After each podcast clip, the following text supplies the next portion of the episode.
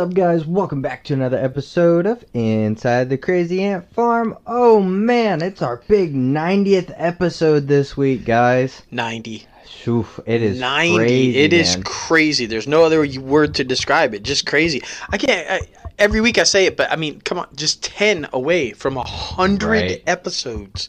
That is in, Fucking just insane. insane. insane, It really is. It really is. Well, for the big 90th episode, of course, we got to get somebody big to add to the guest list. Of course. Oh man, James Moses Black is coming on the show. You Might have seen him on things like Logan, Entourage, The Resident, Grey's Anatomy. I mean, most so recently, much. like This Is Us. yeah, man, it's yeah. crazy. And you can catch them in theaters right now in black and blue. Yep, that's So- right. That's right. People are gonna love this interview. And ooh, this industry news this week. Basically, uh, you know how we talk about Disney, Netflix, all the streamers, basically. But this week, it is all about HBO. Yeah, Max. yeah, man. Warner Warner Media in general, they just had a huge week, and Yeah. like normally it's Disney that takes up the majority of our news, you know. Yeah, but exactly. but no, no, this week it's the get ready for the Warner Media HBO show, Right. Because like so much news, Hell man. yeah, they it's- they just broke a shit ton. Yeah, seriously, it's crazy. It's crazy. And our top five this week, since we're trying to be, you know, diverse and we appreciate all aspects of filmmaking. That's right. So that's, That's why right. our top five this week is top five Martin Scorsese films. It had to be. yeah. I mean, if you listen to the show, you know last week we went off on Martin Scorsese and Francis Ford Coppola because we weren't so cool with their comments about the Marvel films. But like you said, we respect all filmmaking and Mhm. all forms of art. So we have our favorite Scorsese films. I mean, you know, Exactly. And your host for this week, myself, JLo Fantastic, and the one and only Mao. what up? Oh yeah, and before we get this thing started, you know I gotta plug our website, crazyantmedia.com. Click on the merchandise tab where you can start rocking the latest and greatest crazy ant apparel. You will look hashtag crazy. Oh yeah, that's right. That's, That's right. right. Oh, let's get this thing started. You know, wait, wait, wait. Before we start, Oh, though, oh. I just want to give a, I just want to give a huge shout out to the fire guys here and the police department, and all the first responders out there, guys. Uh, just uh, if if you're not aware, man, L.A. Well, damn near all California, but all of L.A. is on fire, man. yeah, Eh, I mean, it's it's burning up crazy out here, and if you just drive any kind of a stretch to go anywhere, you're you're bound to run into a fire. These guys are just killing it out there, trying to get it under control and keeping everybody safe and everything. Yep. So. Uh, if you got to be out and about traveling, if you gotta if you gotta go to, be careful because it's dangerous out there. And um, for all the people out there who've lost some stuff, lost their homes and all that, I mean, our hearts go out to you. And Yeah. it, it's a crazy situation, guys. And if you're just reading it from somewhere far away and think it ain't real, it's real. yeah, exactly. And uh, and it's nobody's fault, Mhm. okay? I mean, you read that shit. A lot of people are Yeah. blaming the fucking government and the Oh, state shit. and all that. Like, Yeah. come on, man. Fires happen. Goodness it's a real gracious. thing out here, and it's uh, you know, I just I, I just wanted to say that because I don't think the first responders get enough credit Right. for doing what they do to try to save all the stuff they save and keep the people safe. So, congrats to them and, and huge thanks to them. And just all right, now let's get into the the, the fun stuff. Right? Hell yeah. Well, I mean, we're gonna start with the Mega Disney, the Mouse House. Oh man, now this is some crazy shit, guys, because we saw how the Game of Thrones duo, David Benioff and DB Weiss, they were signed to a major overall production deal with Netflix, but we're we were told that they were gonna do their own Star Wars trilogy. Yeah, yeah, they had signed a deal with Disney, also Lucasfilm, to launch uh, the next trilogy after the Skywalker saga. Yeah. So you know, because everybody knows that one's getting ready to come to an end. Yeah. And uh, yeah, they, they were gonna they were gonna launch the next trilogy, all new stories, nothing to do with the Skywalker uh, trilogy or the saga there, and um, not happening. Exactly. It's not That's happening. fucking crazy. And I mean, it kind of makes sense off of what they said, uh, both points, where one, they're way too busy right now with Netflix creating new content. Right, And right. the other thing is, they don't want to, because they see how these last Star Wars films have haven't really gone over well with the fans. Right, right. So, I mean, they just don't want to have the same reaction they did to the last season of Game of Thrones. Exactly, and and all but said that. Yeah. They, they like they went through that shit with the last season of Game of Thrones, and they they they've like you said, the fans have been a little hardcore towards the last few Star Wars Yeah. films, and they just don't want to put themselves in it. Yeah. yeah. I, I get the busy schedule thing too, but I feel like they signed that deal with Lucasfilm prior to their big announcement with Netflix, Yeah. and I feel like if if you were going to prioritize, that should have first come serve. first. But I mean, there it is. I, I think. I think that the other, I think the the potential for the fan backlash and Yeah. maybe that. And plus, to be fair, Iger said that after this next one, after Rise of Skywalker, they're taking a break. Mm-hmm. Yeah. They understand that maybe it was too too much, too fast, Yeah. too soon, and he's stepping back, and they're going to slow down on Star Wars. Other than, of course, the stuff that's coming to Disney Plus. Right. Not talking about Mandalorian or any of the series, No. but movies. They're Yeah. going to. So I mean, and that could have played heavily into it too. Yeah, so exactly, exactly. Completely regroup, which kind of makes sense. But I was excited about seeing this trilogy after they said it was going to be about the origins of the actual Jedi, like how it all started. Yeah, that would have been really exciting. Um, you know, because everybody just assumes Jedi Skywalker. Yeah. But there were Jedi's long, Long before, the Skywalker. Skywalkers. So yeah. yeah, it would have been really interesting to kind of figure out where that all came from. But it's not going to happen. so you figure it out yourself. All right. Exactly, exactly.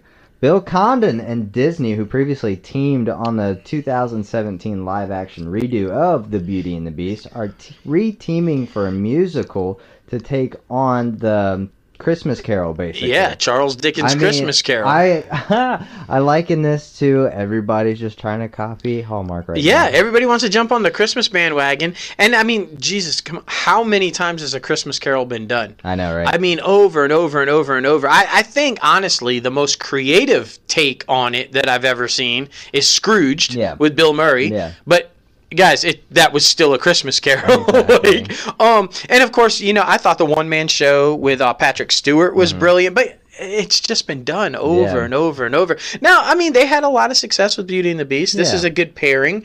Um, I, I think that you know it, it'll be interesting to see what they do with this version. Mm-hmm. But I think also this is also in a direct response. One, like you said, everybody's trying to jump on the Christmas bandwagon, including Apple. If you Mm-hmm. guys remember, we talked about this on the show a couple of weeks ago.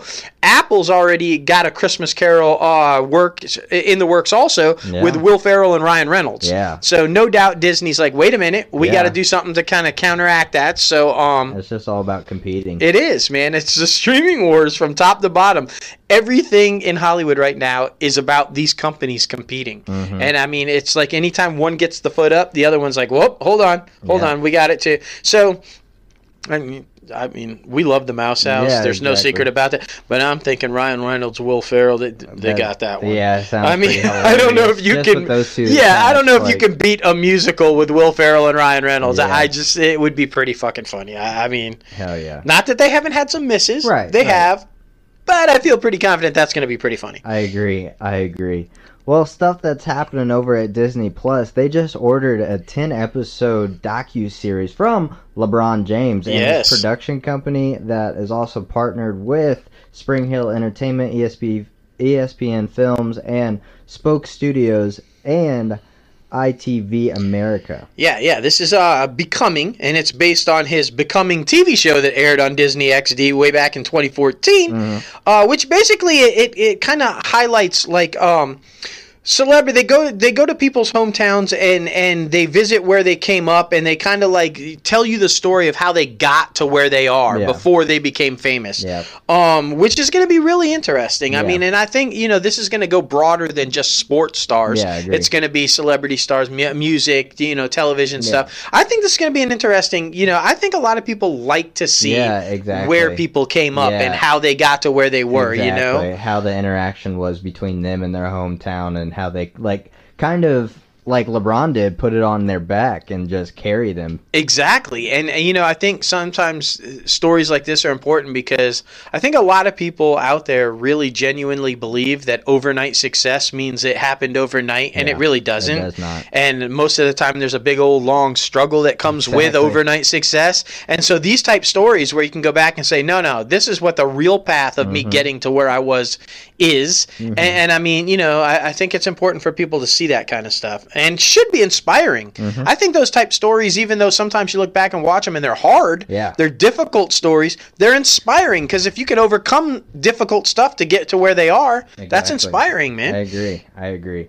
Well, I mean, Disney, you know, they're all about attracting people to their streaming services, especially family household names. Yes. Like John Stamos. Yes, John Stamos, Uncle Jesse. Yeah. Uh, no, no Aunt Becky. No. No, she's Aunt she's going to be a little preoccupied. Mm, Yeah. In jail. In prison, actually. For Oh, Aunt maybe Becky, Aunt 35 to 40 years. Which could be why John Stamos is fleeing Netflix and the whole, you know, reunion, you know, show over there, and uh, you know, in just kind of a new project. Yeah. new project. Uh, smart move. He's teaming with legendary television producer. Speaking of big names brought in, David E. Kelley, Private Practice. I mean, just so much. The Mm-hmm. Boston Legal. I mean, there's been so many dramas. Uh, Ally McBeal, Jesus, any think anything back over the last 30 years, Yeah. David E. Kelley's had a hand in it uh, on TV, and married to Michelle Pfeiffer. I mean, for people who didn't know that, Mm. Yeah. I mean, guys. Pretty pretty good guy. Uh, he's teaming with Uncle Jesse, John Stamos, uh, for this is interesting. A series set in the world of girls' high school basketball. Yeah, it's going to be Mm. Called Big Shots. Yeah. Um, it's going to follow a temperamental college basketball coach, John Stamos, Uncle Jesse, who gets fired from his job and must take a teaching and coaching job at the elite all girls private high school. I mean, you know, that's going to be an interesting thing. I mean, Exactly. I, I don't know. It's going to be, but he's always done really well with comedies. Yeah. Although this seems to be a bit more of a dramedy. Yeah. I'm sure there's going to be some comedic stuff in it. But uh, looks like uh, David E. Kelley's going to write the series and executive produce. Now, here's the interesting part about this story that I. Brad Garrett. Yes, everybody loves Raymond. Big old tall Brad Garrett. uh, Quite the comedian himself, by the way. He actually pitched the idea to David E. Kelley. It's actually his idea. Interesting. So yeah, I mean, oh, there you go, and he's going to be brought on obviously as an executive producer, and much like uh, Disney loves to do. 10 episodes. It's been given a 10 episode deal. Uh, and it's going to start shooting in Los Angeles uh, next month, couple weeks. Oh, nice. So good. lu- I hope it works for John Stamos. You know, because other than Full House and Fuller House on Netflix, he's kind of had, had a tough time trying to regain that success. Yeah. You know, he's had a couple of sitcoms air on Fox and, and Right. different that, that haven't worked. So I'm hoping that this one really works. I, I, you know, be good to get him back on television and, and, and see him. I mean, that'd be good. Mm-hmm, Speaking of, all right, uh, his old uh, network, ABC, which also is Disney because Disney owns everything, uh, they have given um, a back order to comedy, Mixedish, and Stumptown. Uh, each one of those brand new shows has been ordered additional episodes, and The Rookie has also been handed an additional 13 episode pickup. Well, damn. So yeah, there. You know, I, I guess um, Mixedish and Stumptown. Stumptown, by the way, Cobie Smulders. You know uh, how uh, How I Met Your Mother and uh, Avengers, and Mm-hmm. you guys know where you love her. Uh, apparently doing pretty well. And Mixedish, uh, Mark Paul Gosselaar. You know, it's the spin-off from Blackish. Yeah. Um, about the mixed couple and the and the, and the kids and everything. Both apparently doing pretty well. Yeah. Um, and I guess the rookie, even though the big shakeup with the you know the one star leaving and the you know harassment uh, stuff, and uh, it just hasn't shaken it up too much. Yeah. Still performing well enough to get picked up for a full season. So, congrats to them Yeah, uh, and seriously. Nathan Fillion. And uh, yeah, I mean you know they, they, and uh, from what I understand, though, they came right up to the deadline of like you know renewing and or Mm. Yeah. expanding episode counts. So I guess you know they were kind of waiting. Hell yeah. Uh, good for Stumptown because I feel like Stumptown's per- performing at about the same level as Whiskey Cavalier. Yeah. Yeah. I just want to say, Yeah. Whit- mm, Yeah. mm, still a little bitter about that Yeah, one. I'm a little, little bit. bitter about that Yeah. one. I, I just I don't know. It's all good for some of the actors though, because this next one, there's going to be a fresh off the boat um, spin-off, and it's going to have one of our Whiskey Cavalier cast members. in it. Yes, Vir Das. Yes. Yes, and which, by the way, he was fucking hilarious was. on Whiskey Cavalier. If you guys totally missed it, you should watch it while you still can somewhere. Yeah. Um, and this is interesting. Yeah, it, he's he's going to guest star in an upcoming episode of Fresh Off the Boat, and Mm-hmm. they're gonna they the idea was to set this up as a backdoor spinoff, and apparently it did. They're happy enough with what they've seen. It hasn't aired yet, but they're happy happy enough to what they've seen with the episode after it's been edited that they're going to actually move forward on this. It was for potential, but it looks like Disney has agreed to go ahead Yeah. and pick it up. Um, the episode is going to center on an Indian family whose daughter attends school with Eddie. Yeah. So, and that's how it's all going to come together. It's called Magic Motor Inn. Mm. So I'm guessing it's going to revolve around, you know, a family that owns a hotel and, you know, kind of thing. But uh, anything with Vir Das in it, Yeah. I just think is going to be funny. I it's going to work. And I mean, look, the creators and all the people behind Blackish, we just told you Mixedish got picked up. Uh, They, they've had success. Yeah, You know, th- this formula that they have going with these shows is working. And I feel like this is going to be another hit for them. Yeah, agreed, agreed. Now, th- speaking of hits, I think this one's going to be a hit because everybody, I feel like, from young people to old people, are huge fans of Legos. Like collect, I feel Oh, like there's yeah, somewhat yeah. of collector's items once you get them built. But Will Arnett has signed on to host and executive produce a competition game show, Lego Masters at Fox. Yeah, yeah. Fox, Disney owned. Yeah. Are you seeing a trend here? Right, And, exactly. and and guys, we're just getting started. Remember, this is a lot of Disney news, not even close to Warner's news. Yeah, exactly. Uh, I think you're right though. Lego Masters, first of all, epic name. Yeah. Uh, it's going to feature pairs of Lego enthusiasts facing off in brick building challenges throughout the competition. Mm. yeah. Uh, Arnett, alongside expert Lego judges. I wonder how you become an. Right, expert exactly. Lego judge. What, what what's involved with that?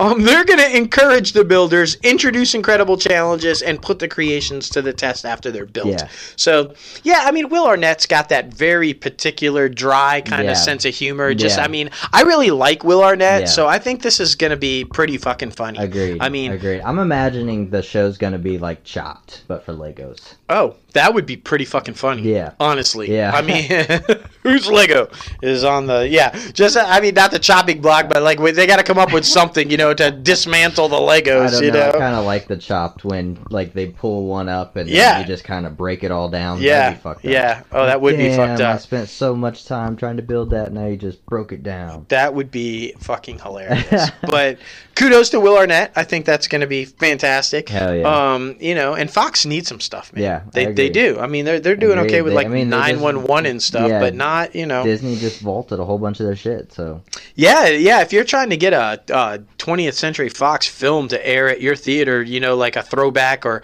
you know a drive-in or Yeah. movie at the park night or whatever, good luck. yeah, don't Because you know, Iger did recently admit they are indeed vaulting them like they do their own movies, and it's going to be a while before you're going to apparently see any of them again. So, Exactly. Exactly. Um, mm, well, let's yeah. get into it, man. AT and T and Warner Media. This is AT&T. Yeah, uh, yeah, and we'll talk about that in a minute, old Morgan Freeman. Right. But yeah, Warner Brothers had their big investor call, uh, you know, for their shareholders, and and uh, just all kinds of announcements came out of this uh, this meeting, this big old thing, and and we're gonna start because there's a bunch of it. Um, first, Warner Brothers CEO Anna Sarnoff announced that Warner Brothers Pictures chairman Toby Emmerich. They're going to go ahead and extend his contract, but he's getting a whole lot of new responsibilities. Yeah.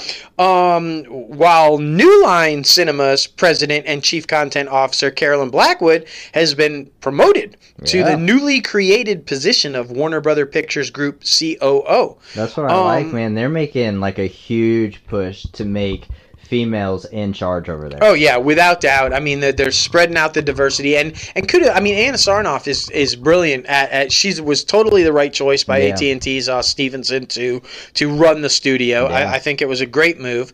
Um, part of the deal, apparently, Emmerich will expand his responsibilities to tackle a range of strategic priorities within Warner Brothers and Warner Media. Mm-hmm. I'm taking that as because we'll get into this a little bit more in, in throughout this uh, HBO section, but all kinds of stuff was announced for HBO Max and Yeah. what the streaming service is going to be Right. entailing, and a lot of that has to do with Warner Brothers movies, Yeah. which I'm guessing his expanded responsibilities are going to have a lot to do with HBO Max. Yeah. Um, Blackwood, she's going to be responsible for the day-to-day operations, including physical production, business affairs, and music, and also continue to see New Line. She's going to oversee New Line, so she's going to be busy as well. Yeah, Um, that is crazy. And then speaking of our guy, uh, Randall Stephenson, the CEO of AT and T, uh, he did some major announcements as well. Mm-hmm. He says he's making a bold statement. First of all, they announced that HBO Max will debut May of 2020 Yep. and they have set a fixed price finally. There were all kinds of rumors, but it's going to be 15 bucks a month, 14.99, basically 15 bucks a month. Not bad. no, not too bad, not too bad. Then he made a bold statement. Oh shit. He said that he believes under the current forecast of what they're looking at and inside numbers that they're getting that HBO Max will reach 50 million subscribers in its first 5 Yeah, years. That's crazy. That's 10 million subscribers Yeah, a, a year. year. over the ne- first 5 years. That is lofty. I'm just going to say it. yeah. Um He's got high hopes, man. He, He really does. does. And I mean, in the streaming wars, he is definitely on the high end of the cost per month. he is. So he it- that's really going to be interesting. although I, uh, this does include foreign subscribers, you know, international subscribers. He did make that clear. This is a global footprint forecast. Yeah. But if it holds true, it would be higher than Disney Plus's, which is 60 to 90 million Yeah. subscriptions by 2024. Yeah. So, um, mm, Yeah. you bring up a good point though. Out of all the new ones coming, it's the most pricey. Yeah, it's more expensive than Disney Plus. It's more expensive than um, Apple. It's more expensive than Netflix. It's more expensive than CBS All Access. It's Yeah. more expensive than Hulu. So, but you're about to find out why. Because man, oh man, did they announce a bunch of shit for Mm-hmm. HBO Max, right? hmm Now, this next one, I- it, for anybody who follows industry news, if you guys not just listening to the show, but if you follow the news yourself, you know, read the trades or on Twitter or whatever, you were probably like scratching your head for a minute, going, "What the fuck?" A little confused. Yeah, they announced that you know a prequel not is dead at HBO. You know, Game of Thrones prequel dead. Then just a couple hours later, you see, oh, prequel's been greenlit for you know Game Yeah, of Thrones, and, and you're like, wait, what? Yeah. What the fuck? So we're gonna try to clear this up for y'all, okay? Yeah, seriously. there was a prequel that was greenlit. Okay, indeed, that was canceled. It, it's here's the crazy thing: that was shot, all done in the can. In the editing process, a final cut had apparently been met, and then not going to move forward. Yeah. That's a whole lot of money spent, a whole lot of time spent, not going to happen. Exactly. So we're going to get into that. First of all, let's do it in the pipeline, the one that you heard about on the back half of all day yesterday, mm-hmm. House of the Dragon. Yeah. That is the one that is moving forward. It's received a straight to series order. Mm-hmm. Okay, that one. But the untitled prequel that was going to star Naomi Watts, not happening. Not moving forward. Not move. That was going to be the one that was going to be written by the guy who did the Kingsman. Yeah. Um, and uh, George R. R. Martin, and it was going to take place like thousands of years before Yeah. Mm. Game of Thrones. Um, which is just crazy, but that's the way it was. Right. Um, And it's just interesting to me because this one is still was still untitled but finished, and the one that's about to come out has a title but is not finished. Right. It makes no sense. And and this how long that one was in. It says this one was actually given the pilot green light last year. Mm. Yeah. And and like I said, not going forward after a lengthy post production. Yeah. They had gone into massive re-editing of the initial cut because apparently it was not well received by Mm-hmm. HBO. They didn't like it. Um and rumors about issues during the filming and, and filming problems. Yeah. So I, I would have thought if you were having problems and they by the way they were you know shooting in Ireland and on location and all but I would think if you were having all kinds of on-set filming problems maybe that's when you decide to stop Yeah. you get all the way into post-production you're re-editing the final Right. cut and you're all the way close up and then you decide let's pull the plug on it mm. Yeah. I, don't, I, I don't know what that means will we ever see that one I don't know Yeah. um, but House of the Dragon, Yeah. like you said, this one has a name. This prequel uh, project, and now this is actually about the Targaryen Civil War. Mm-hmm. It has been picked up, given an order for 10 episodes. This one also co created by George R. R. Martin and uh, Ryan Condal, who's known for Colony. Um, they're going to be the showrunners on the series. Mm-hmm. Nice. This one also takes place well before Game of Thrones, but not nearly as far back. It's not thousands of years. From what I understand, it's only about 300 years Yeah. before Game of Thrones. Yeah. So, um, and uh, you know, they mentioned the Targaryen Civil War in in so I mean, I guess this one they just felt more comfortable with. I mean, maybe something they thought they could they could bring to the audience a little quicker than More I mean. interested in that storyline than the other. Like, yeah, there's so many if ands or buts what could have happened. uh, look, we just talked about it at the top. You know, with the co-creators of Game of Thrones, uh, for or the co- showrunners. Um, a lot of backlash for that last season. A lot of people weren't happy. So I'm guessing, you know, they're trying to be very selective about Yeah, what they're exactly. putting and not putting on. So I mean, Exactly. hopefully it works. I, I mean, I think the show was popular. I think it had a great run prior to the last season. Yeah. And uh, I think you know a lot of people want to see it, but good luck to them. yeah, seriously. good luck to them. But Mm. speaking of a popular show, Whew, this ugh, next one, I yeah. know HBO Max. You're a huge fan. You're a huge fan. officially won the exclusive streaming rights to South Park, which is currently on Disney-owned Hulu. So Yeah. you know everybody was probably bidding for this shit. Oh yeah, apparently it was a nasty, a nasty bidding war. Netflix dropped out way back because Yeah. I feel like they knew that they couldn't compete because they had already paid a shit ton of money for other stuff. exactly. Um, so this is interesting though. Yeah, like you said, it's currently airing on Hulu, but not soon.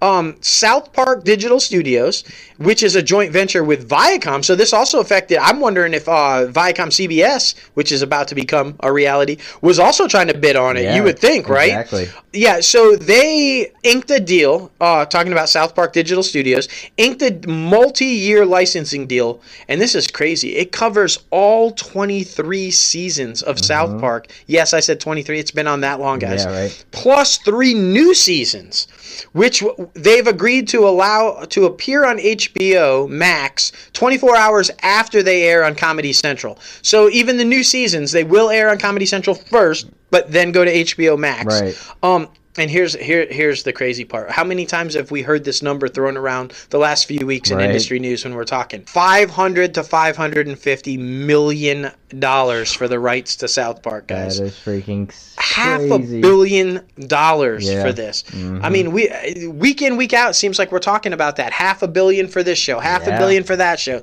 That's a lot of money, guys. That is a lot of money. It's super crazy, man. It really is. And I mean, especially when that's like Seinfeld Friends money type shit. Yeah, So- for South Park. for South Park. I mean, come on. it's so epic. But It's, but I, dude, it's got a lot of fucking fans. It does. A lot of fans. It so, does. I, I mean, I guess they think it's worth it. hell yeah. Uh, this next one, I am like beyond excited Yeah, I about. Uh, TV uh, producer extraordinaire, of which, by the way, was in our top uh, five last week, right? Like Yep. uh, producers that we would love to work with. Yep. Um, Greg Berlanti. Oh my God, Arrowverse guys. You know Greg Berlanti. There's not a single network or streaming service or platform that that brings you any kind of TV that he doesn't have a show on. Exactly. And he's about to have even more. Mhm. Berlanti is developing a pair of DC Comics projects for shocker HBO Max. Yep. Uh, this is exciting because, uh, like I said, Arrowverse. This guy, I've long said over and over and over again, you want to fix the DCEU, which is their film side, you should hand it over to him. Yeah, Because he has perfected the television side along with Andrew Kreisberg and, and, and several of his partners. Guys, they are straight out of the comics onto the screen. Perfect adaptations Yeah. of DC characters. And it's about to get even better because the one that we know wasn't a perfect adaptation Yeah. from comic to screen, Ryan Reynolds will tell you, Ah, yeah. Green Lantern. Yeah. Well, Berlanti has taken on Green Lantern. Finally. They've been hinting at a Green Lantern all throughout Arrow. You know, a lot of people thought John Diggle was going to end up being, you know, uh, the John Stewart Green Arrow. I mean, uh, Green Lantern. Hasn't happened. Could still have. They're still teasing it, even in this final season. So I don't know if that's going to be the premise for the setup for this. Yeah. But um, I'm excited about it because if anybody can pull off a Green Lantern series, it's Berlanti. Oh, yeah, And then he's also going to do Strange Adventures. Mm. Yeah, this is uh, going to be an anthology series, which is going to feature all kinds of DC characters. Oh, wow. Um, yeah, it, it's going to be a drama, and it's going to explore. You, you know what? Remember when we talked about um, Marvel? Disney Plus was going to do the Marvel series. What if? Yeah. Like, what if this and this happened? Yeah. I get. I'm getting the feel that this is kind of what this is going to be Ah, for the. DC version because Yeah. it's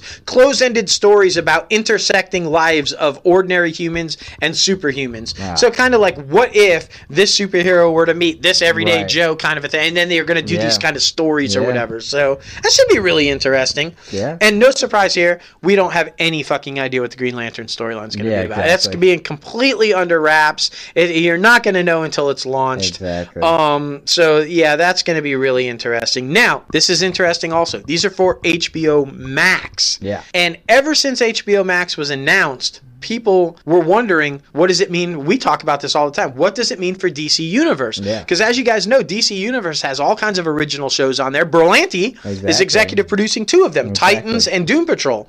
Um, and everybody was wondering, like, what's going to happen to DCU? Is it still going to be around? Are they going to get rid of it? Are they going to, you know, right now, this is what we know. Um, Titans, Doom Patrol, Stargirl, all still on there as original series. Mm-hmm. Stargirl hasn't premiered yet. We do know Stargirl is going to be moved over to the CW, though. It's Yeah. it's going to take, I guess, one of the voids when Arrow goes off. Yeah. So that has been announced. But they also announced Doom Patrol season two will air on DCU and on HBO Max. Yeah. So, um, is that going to be kind of the thing? Are you like going to be they're going to continue to air on DCU and then also air on HBO Max? Right. Or I'm just wondering if Doom Patrol does really well on HBO Max, are they is the are they using Doom Patrol as a test factor to be like, okay, if we can convert this show over, Right. do we just take Titans and move it over and then just get rid of DCU? Which I really hope not. I hope not either, but I think that's the move because they also really they announced that all of the Superman movies Mm-hmm. and all of the Batman movies, Wonder Woman, Aquaman, even Joker, all going to be on Yeah. HBO Max. Yeah. And as you guys know, if you have DCU already, which we do and we love it, all the Superman movies, all the Batman movies, and all that is already on DCU. Yeah, exactly. So that, I'm guessing that means that I mean, if you read into that, it sure seems like they're going to take that content from one and put it on the other. So Well, my thing is, like, they're so successful. You know they have boatloads of money. So, for the comic book people, because it's such a huge, wide fan base, why not just leave DCU alone and just put all the stuff on both streaming services? And if they want something else, maybe do, like, an add on plan to get HBO Max if you already have DC Universe. Right, right, or or vice versa. I think since it's since it's going to be fourteen ninety nine, maybe you pay for HBO Max and then pay a couple dollars extra to get DCU. Yeah. Um, because DCU has some stuff on there that they are clearly not going to bring over to HBO Well, yeah, it's Max. groundbreaking. Yeah, it is because for anybody who doesn't have it, not only do they have all the old TV shows too, which I don't see. I haven't heard any announcements yet about uh, TV shows Yeah. being brought over or animated movies for Yeah. that reason. And I don't know if anybody knows, but the the actual Warner Brother animation DC films have been more popular than the live action. They've Mm-hmm. Been su- hugely successful, but I did not hear them announce that those would be going over to HBO Max. Yeah. Plus, like you said, uh, groundbreaking. They have comic books on there, Exactly. guys. You the entire DC comic library is on DC Universe. Exactly. You can literally go in and on your screen read comic books. That's awesome. Exactly. You you can be a comic book collector without having to go in and spend thousands and thousands of dollars to collect all these things. Or say you're just getting into the movies and you like have no idea who these characters are, like Suicide Squad. Right. Unless you're a comic book guy, you don't know who You these people. know. Now you could just go on and read the comic books. Like who is Suicide Squad and go in and I mean, I, I just think it would be a, a disastrous move. I agree with you wholeheartedly to get rid of DCU Mm-hmm. because there's a place for it and I think people need it. And and so fingers crossed that they don't get rid of that. Yeah, agreed, agreed. Well, HBO Max, man, they're signing in their key players. They really are. Adam McKay has signed a new five-year first-look television deal with HBO to develop content for both HBO and the streaming service HBO Max. McKay will produce under his new production company, Hyperobject Industries, with uh, Messick joining the group as, as a company partner. Yeah, that's a that's an interesting name. I like that. Hyperobject Industries. It Right. sounds like like a rival for Tony Stark or something. I don't, I don't even know, but, but I mean it's a pretty good it's a pretty good uh, name. And then of course his first project under the new deal which I, you know we know that our that our friend Billy Ray is working on James Comey Yeah. you know we're gonna get that limited series coming pretty soon uh it's McKay gonna be doing a limited series about Jeffrey Epstein Yeah. yeah that guy that Fuck, Jeffrey man. Epstein yeah the Untitled series is going to be based on the actual Miami Herald investigation that was done, um, and it's going to be diving into the whole multimillionaire financiers sex trafficking. Pro- you know, this could be a really interesting series. You know, because guys, there's a lot of really big names in this sex trafficking scandal. Exactly. Republicans, Democrats, you're talking like Clinton and like yeah, I mean all kinds of people, not just Trump, but Clinton also, uh, Prince Andrew, Mm-hmm. like there's some members of the royal family. There are a lot of famous people caught up in this, and it's going to be really interesting to see how they approach this series. I agree. So I agree. And this is by no surprise because we've heard a lot of steam and a lot of good things about the HBO Showtime Lakers series, and that's also coming from Adam McKay. Yes, So- yes, this guy's killing it. I know. I mean, so uh, okay, and look, we talked about uh, South Park, right? We know they got Rick and Morty. They've got Friends, Big Bang Theory, West Wing. I mean, d- d- dude, they're like loading up. Yeah, okay. man.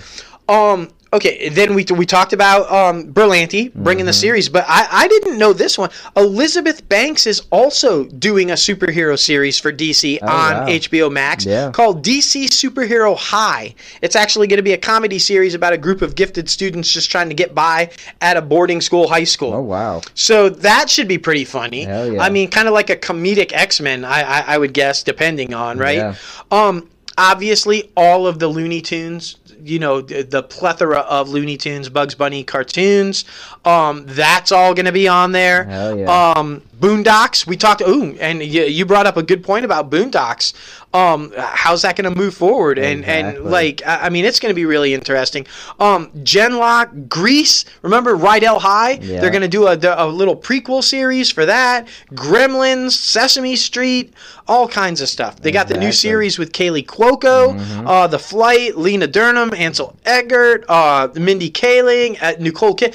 Dude, they paid out the ass and lined up some serious star power Yeah. with some series coming to HBO Max Yeah. that, like, Exactly, exactly. I mean, we all thought at the beginning that Disney Plus was going to be the main one ripping all the licensed content off, but Right. freaking Warner Brothers is coming with lots of uh, I mean, licensed content. You're right. Everybody seems to forget that Warner Brothers has been around just as long as Disney, Mm-hmm. and they have a plethora of content, guys. Like DC has, I mean, like um Disney has Marvel, Warner Brothers has DC. Like Disney has Mickey, Warner Brothers has Bugs and Looney Tunes. I mean, th- there is a lot of matching content Yeah. over all these hundreds of years of studio power. That if there's one that can, I think can compete with Disney on the content side of it, Yeah. it would be Warner Brothers. I agree. You know, it's going to be Netflix and Apple and all these that have nothing to pull from Exactly. that are going to be struggling. But Warner and Disney are going to be like the bunny and the mouse going to be going at it for supremacy, I think. And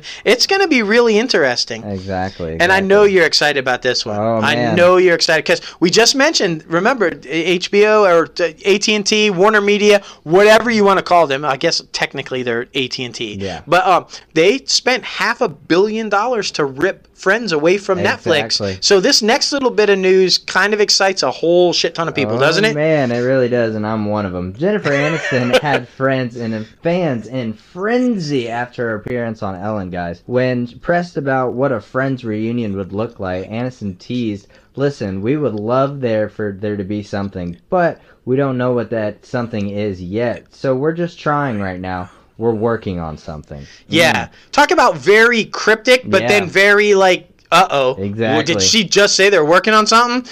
And I love how she's like, eh, well, you know, we don't know what we want. Eh, we're working on something. Mm. Yeah, exactly. Like, Like, well, how are you working on something if you don't know what you're working on? Like, kind of a thing. Rumor has it that everybody has said that they're never going to do a reboot. Yeah. They're never going to go back and do it that kind of way. But rumor has it that the cast has maybe kind of moved towards HBO Max doing a movie. Mm, So a Friends movie. Yeah. Now that would be interesting. You're not trying to recapitalize on the success of the show. You're you're just kind of updating the characters. Like here's an update on where they're at. And I think a little two-hour movie on HBO Max might be the perfect way to do that. I it agree. appeases the fans about who want to know what happened to everybody all those years after, but without trying to like have the disaster of Right. Will and Grace and all these reboots that Yeah. have just like not worked with the comeback. Because I mean, William Grace is co- going off the air after two seasons after coming back. Right, So- right. So you know what I think? I think that this, if done right, if done right, could be like what Gilmore Girls successfully did. Yeah. Waited long enough, listened to the demand of the fans, but they're going to give them just a bit. Yeah, like Gilmore. Girls did. Okay, we'll give you one. Yeah. We'll let you know where everybody's at. Exactly. But it's going to be quick and short and easy and then out of there. Exactly. And I feel like if that's what Friends does, Yeah. that will appease the fans. It'll go over hugely successful and yet not ruin or take away from what the original was. I agree. So follow that Gilmore Girls strategy, guys. Do that. I think you're good to go. I think it's golden. Exactly. So- and I mean, let's be honest about it. Uh, the Friends tease wasn't exactly the only thing that people were in a frenzy about. There was freaking snapshots everywhere of Jennifer Aniston and Ellen kissing. Yeah, Did- yes. yeah, like, I Yes. was just like, okay, I don't even know how that happened. I watched the video. She was just like, no, I've never kissed a girl. And then Ellen leans in, like, just being joking. And then Jennifer Aniston leans in Sure. and pecks her. I was just Sure. like, oh, okay, that just broke the internet. Yeah, yeah. I mean, th- if one thing is for certain, Jen- Jennifer Aniston has never had a problem causing a stir. Yeah, I She, agree. she she's um classic at bringing attention to herself. Yeah, seriously. Um, damn near in every episode. Mhm. I'm just saying. I think everybody who's a Friends fan Yeah. knows exactly It what I'm talking been, about. uh, cold on that. it set. must have been really cold on that set, but eyes were definitely drawn towards Jennifer Aniston. agreed. Um, okay, moving on. Uh, just want to say we talk about this all the time, and we talked about this at the top, where Stephenson made this bold prediction about the subscribers and how it played into the global footprint. International is everybody's game right now. Everybody's trying to capitalize on this. As you guys know, Sky is a huge network, huge uh, in in uh, England and and Europe. Um, partly owned by Fox, Mm-hmm. now partly owned by whoever. Disney, I guess, it got some of it, but then tried to split it off. Comcast owns a big chunk of it. Anyway, Sky and HBO are apparently close to renewing their wide-ranging European deal Yeah. um, which is huge because they currently have Game of Thrones, and this would allow Game of Thrones to remain on the Comcast owned network Mm. for many, many years, apparently. Yeah. Um, it at first thought Warner Media was going to roll out uh, HBO Max Yeah. and compete with Sky, but apparently that's not going to happen. They're going to just w- negotiate this deal with Sky. Um, and it's likely going to air some HBO Max originals on Sky over in Europe as well. Yeah, So- testing the market. I mean, yeah, before you roll out the streaming service globally, Yeah. yeah that's a nice little way to get the foot in the water and say, well, how are our originals going to perform on an established service over there? And if they do well, and you know, roll out HBO Max. I mean, it's not a it's not a dumb move. Agreed. You know, so I mean, you have nothing to lose by working out this little bit of a deal and Mm-hmm. seeing how it goes. So Agreed. Agreed. Agreed. Oh, ooh, Mm. this next one, man. We we talked about this when it first broke on like a year ago, Yeah. basically. Yeah. Maybe on episode ten we talked about this. um, wow, that's a stab, bro. But I that's know, good. That's I- good. I know, right? I know. Morgan Freeman was accused by like I think eight different women. Yeah, eight about, women, yep. uh, sexual misconduct or sexual assault. Them being uncomfortable by him. Well, get this, guys. Morgan Freeman narrated the opening video on Tuesday's Warner Media's presentation to the investors. And that apparently did not go over well with a lot of the employees. No, no. Like like you said, okay, all this news that we're talking about right now happened on Tuesday at this big event for the investors. And yeah, it opens much much like you guys have seen with Apple. They all do these events, right? And they open with these fancy videos that are kind of like, "Oh," and it's Morgan Freeman. Right. Right. And so you can only imagine, like like J Lo said, it did not go over well with the employees that were wondering why they would even hire him to do this. Right. Um, now remember these allegations. If, if you remember, two CNN reporters did this investigative uh, investigation, and according to these reports, okay, they're, they're, one of the women was six months pregnant. Okay, Freeman in a room full of people. Now this is according to her, including his co-stars at the time, Alan Arkin and Michael Caine, uh, shook her hand. Didn't let go of it for a while, repeatedly looked her up and down, and said more than once of a variation of, I wish I was there to have seen this. She also says that he told her she was ripe. Oh. Now, those those reporters guys were at this presentation and a lot of the people that work for CNN obviously were out there and they were just like uh, they were they were struck Yeah. by how could you overlook your own network's reporting and hire this guy? Well, I mean, let's be honest about it. We've talked about this off the show that basically th- all those were swept under the rug. They Nothing ever really happened. So I don't know, like maybe the reporters that are accusing him of this, like maybe they know what's going on behind the scenes, but nothing publicly has come out against him, like assault charges or anything. No, like no charges have been brought. In Yeah. in, in fact, it, you're right. It has just kind of been all quietly snuck under the rug. And and while it hasn't hurt his career at all, his public persona took a little hit. Yeah. Because around the same time that the allegations came out, he was also in that DUI hmm. problem where he yeah. flipped the car and it was like his niece, but supposedly there was something going on there Yeah. also. So, I mean, he has kind of taken a hit personally, Yeah. but professionally, I mean, he's still ge- He he's still in getting work. Disney's The Nutcracker like last year. Yeah, so, I mean, yeah, and I mean he's Nat Geo's story of God with Yeah. more. He's still currently doing all. So guys, we don't know. Yeah. But I we just wanted to throw that in there because of all the stuff going on with the Me Too movement and Mm-hmm. all of the stuff that's kind of like going on with the way women are treated in this. We can understand why this some people were upset. Oh, yeah, definitely. And and then it makes you because all this really cool stuff was announced by, and then you have to question the leadership that would allow this to happen. Like, uh, mm, Yeah. so I don't know. We're gonna keep an eye on because we just praised Stephenson for Anna Sarnoff and putting her in control of Warner Brothers Yep. Studios, and then he the same guy makes a decision to have Morgan Freeman yeah. the narrators thing. Exactly. So, yeah, Yeah, you know, it's one of those do, will they, won't they kind of a thing. We'll follow it. We don't, we don't know. We've got some other interesting news dealing with stuff like that also in, Yeah. in today's news, but I don't know. Uh, We'll, we'll just see. Hell yeah. Woo! Uh, yeah. We're finally out of the HBO. Warner Media stuff, I man. know, that, right? that felt like 46 minutes in. We are finally out of it. Yeah. Probably a good 30. I mean, uh, HBO. but I mean, look, this is that time of year where everybody jumps on and they have these big announcements. And you know why they announced all that stuff?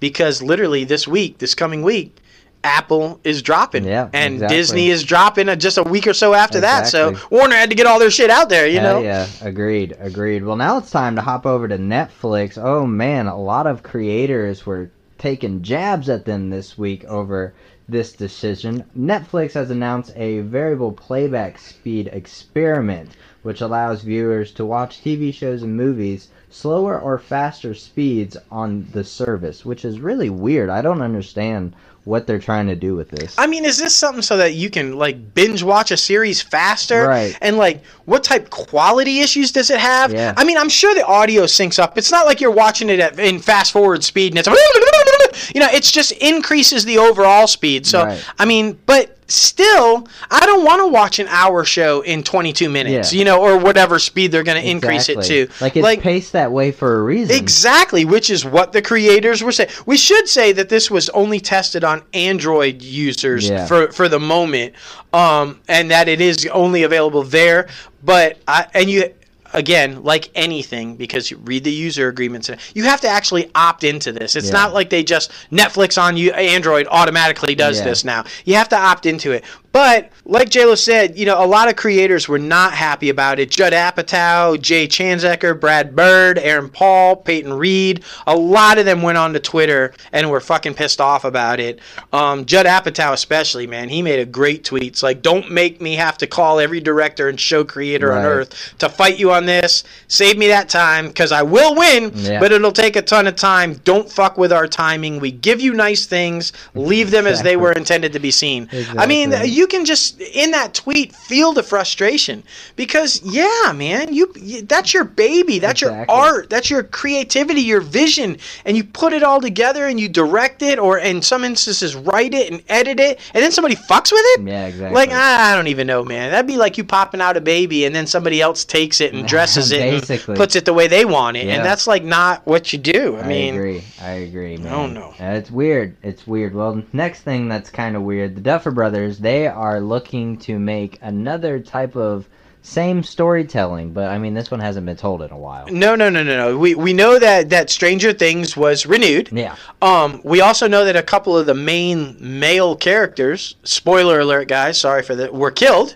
Um, maybe one, maybe not. Yeah. You know, as you guys, I'm sure by now have known about that. Um, but this is interesting because this kind of leads to maybe yes or no with the one that you think is dead but not. Yeah. They're looking to cast four new male recurring members Yeah. on the new season, season four. Three of them are going to be teenagers. One of them is an adult. Mm. Now, this is where it gets interesting because the adult says will be figuring prominently in a storyline that's set far away from Hawkins. Mm. Now, that would imply that our beloved is not dead. You remember how it ended and he's way away from from Hawkins. I, I think that's going to have to do with that storyline. Yeah. But these teenagers, this sounds funny as shit. Yeah, um, right. Yeah, it's going to be an uh, adolescent trio, like we said, a teenager. One's a metalhead, Mm-hmm. one's a jock, and one is Jeff Spicoli, or a Jeff Spicoli type figure Yeah. from like Fast Times at Ridgemont High. Yeah. I can totally see this because we all know it's kind of set in that era when Yeah. Fast Times at Ridgemont High was on. Right. So you could totally see kids acting like Jeff Yeah. Spicoli. I think that look, the Duffer Brothers are like extremely funny, talented guys. Stranger Things has been just like epic. Um, I don't know. This this, this will be interesting. This one's gonna be very interesting because it'll like it'll see that I don't know. Maybe the story should have ended after season three because I don't know if a lot of people will like this. I mean, like at the end of the third season, breaking up the original gang. So I, mm, I Right, right. And are, are these three new interjectees going to be new members? Are they going to reform? Are they splitting off into factions? I know. You know, and, and, and especially why introduce new characters when this is supposed to be your last season? right, it's going to be. Oh, I mean, who knows? Yeah. So, but they're they're creative guys. I You mean, know, you know, you you never know what's going to happen. Exactly. So, but we're on time. We'll keep you updated because I'm sure casting announcements will be coming soon. Hell yeah. So, mm, Viacom CBS. Yeah, man. Yep, we what we just said this at the top of the show. It's about to be a done deal, guys. Mm-hmm. It is. National Amusements, which is uh, the co- parent company for both, um, has signed off on the thirty billion dollar merger of the two companies Yeah. because they had to approve the deal. Yeah. Uh, the approval for the all stock deal does satisfy all the closing conditions for the merger, according to uh, the majority of the CBS Class A shares and a majority of the Viacom Class A shares. That was it. That was the last big hurdle. So now Viacom and CBS can say that all of their other pending customary closing conditions are going to roll right through and that the merger is expected to be completed by December. Mm. So there you go. And we've talked about this too, but guys, the, the reason we keep calling it Viacom CBS, Viacom, that's going to be the new name. Yeah. When it does kind of go through, it will be renamed Viacom CBS. That's Yeah. going to be the name of the company. Yeah. So it, it would appear that the Redstone family got what they wanted. Exactly. Uh, which, by the way, Redstone family is a controlling interest in National Amusements, and uh, you know, and that's they own everything. Yeah, So anything that has to do with Viacom CBS, the Redstone family heavily is in control of. Yeah. Um, the, I'm excited about this though. It brings back Star Trek all together under one roof. It does Mm-hmm. all this. I, I'm excited to see. I think it's the right move, and uh, you know. Les Moonves is nowhere to be found, and I think that's a good thing. Right. So uh, we'll see. We'll keep an eye on this Probably and see like if this hiding out in Los Angeles. Yeah, in his desert, like, fancy, like, glass- yeah. is is mm, mm, mm. the, right? the fact that CBS is still paying for that fancy skyscraper it's office is crazy. like crazy. If you guys have ever been on Sunset, that really tall uh, glass building, Sunset Tower, like it, yeah, I mean you can't miss it if you're on Sunset. That's where he's got an office, and fucking Yeah. CBS is paying for it. Yeah. What the fuck? At the very top. What the fuck? Hopefully, when this merger goes through, somebody is smart enough in the new Viacom CBS to say, "Fuck that! Right. We're gonna not keep paying for this bullshit." But Exactly. Well, I mean, it makes me wonder, like, if he has some dirt on some people that they don't want, like someone that was ahead of above him. You know? Maybe. Mm. I mean, you never know. You never know. But I think that's going to be cleaned out anyway. I mean, Yeah. once once this merger goes through, they've already kind of established their management team, Mhm. and I feel like anybody that would have been above Les, that maybe had some, that he might have some, might be gone. Yeah, exactly. So I mean, who knows? I I I, I just think it's all. I think the merger's good. I'm glad Les is not there. I, I, I that's a story we're going to keep an eye on for sure. Hell yeah. Hell yeah. Mm. This next one just goes to prove our point about international market Yep. and why everybody is fretting and why everybody's worried that Disney is going to have the upper hand because they're one of the most recognizable, if not the most recognizable brand in the world. Yeah. Um, Pinewood Group. You guys hear about Pinewood Studios all the time. Pinewood Group is actually who owns Pinewood Studios. But anytime, all the Batman movies, like anytime anything's basically filmed in London, it's Pinewood Studios. Right. Even way back Star Wars, man. Mm-hmm. So they are pulling out of Wales where they have been forever. They have been in a production deal with Wales and and they've been creating all kinds of stuff at the little studio that they have there. But they're pulling out of that. They're going to end that agreement with the Welsh government uh, in March. And then they're going to set their sights on. Oh, by the way, if for anybody who doesn't know, that little in Wales, huge shows like Bastard Executioner, Sherlock, like just a ton of shit films there. Yeah. So what that means for those shows, we do not know. But they're shifting their focus to Shepperton Studios. Mm. They're going to do an expansion of Shepperton Studios, which is going to become the second largest studio in the world. Now, you might recognize that because we talked about this a few weeks ago on the show. Netflix recently signed a huge deal with Shepperton Studios. Yeah. So I can see why they're diverting their attention to inking some money there. Exactly. Um, and Pinewood Studios in Buckinghamshire.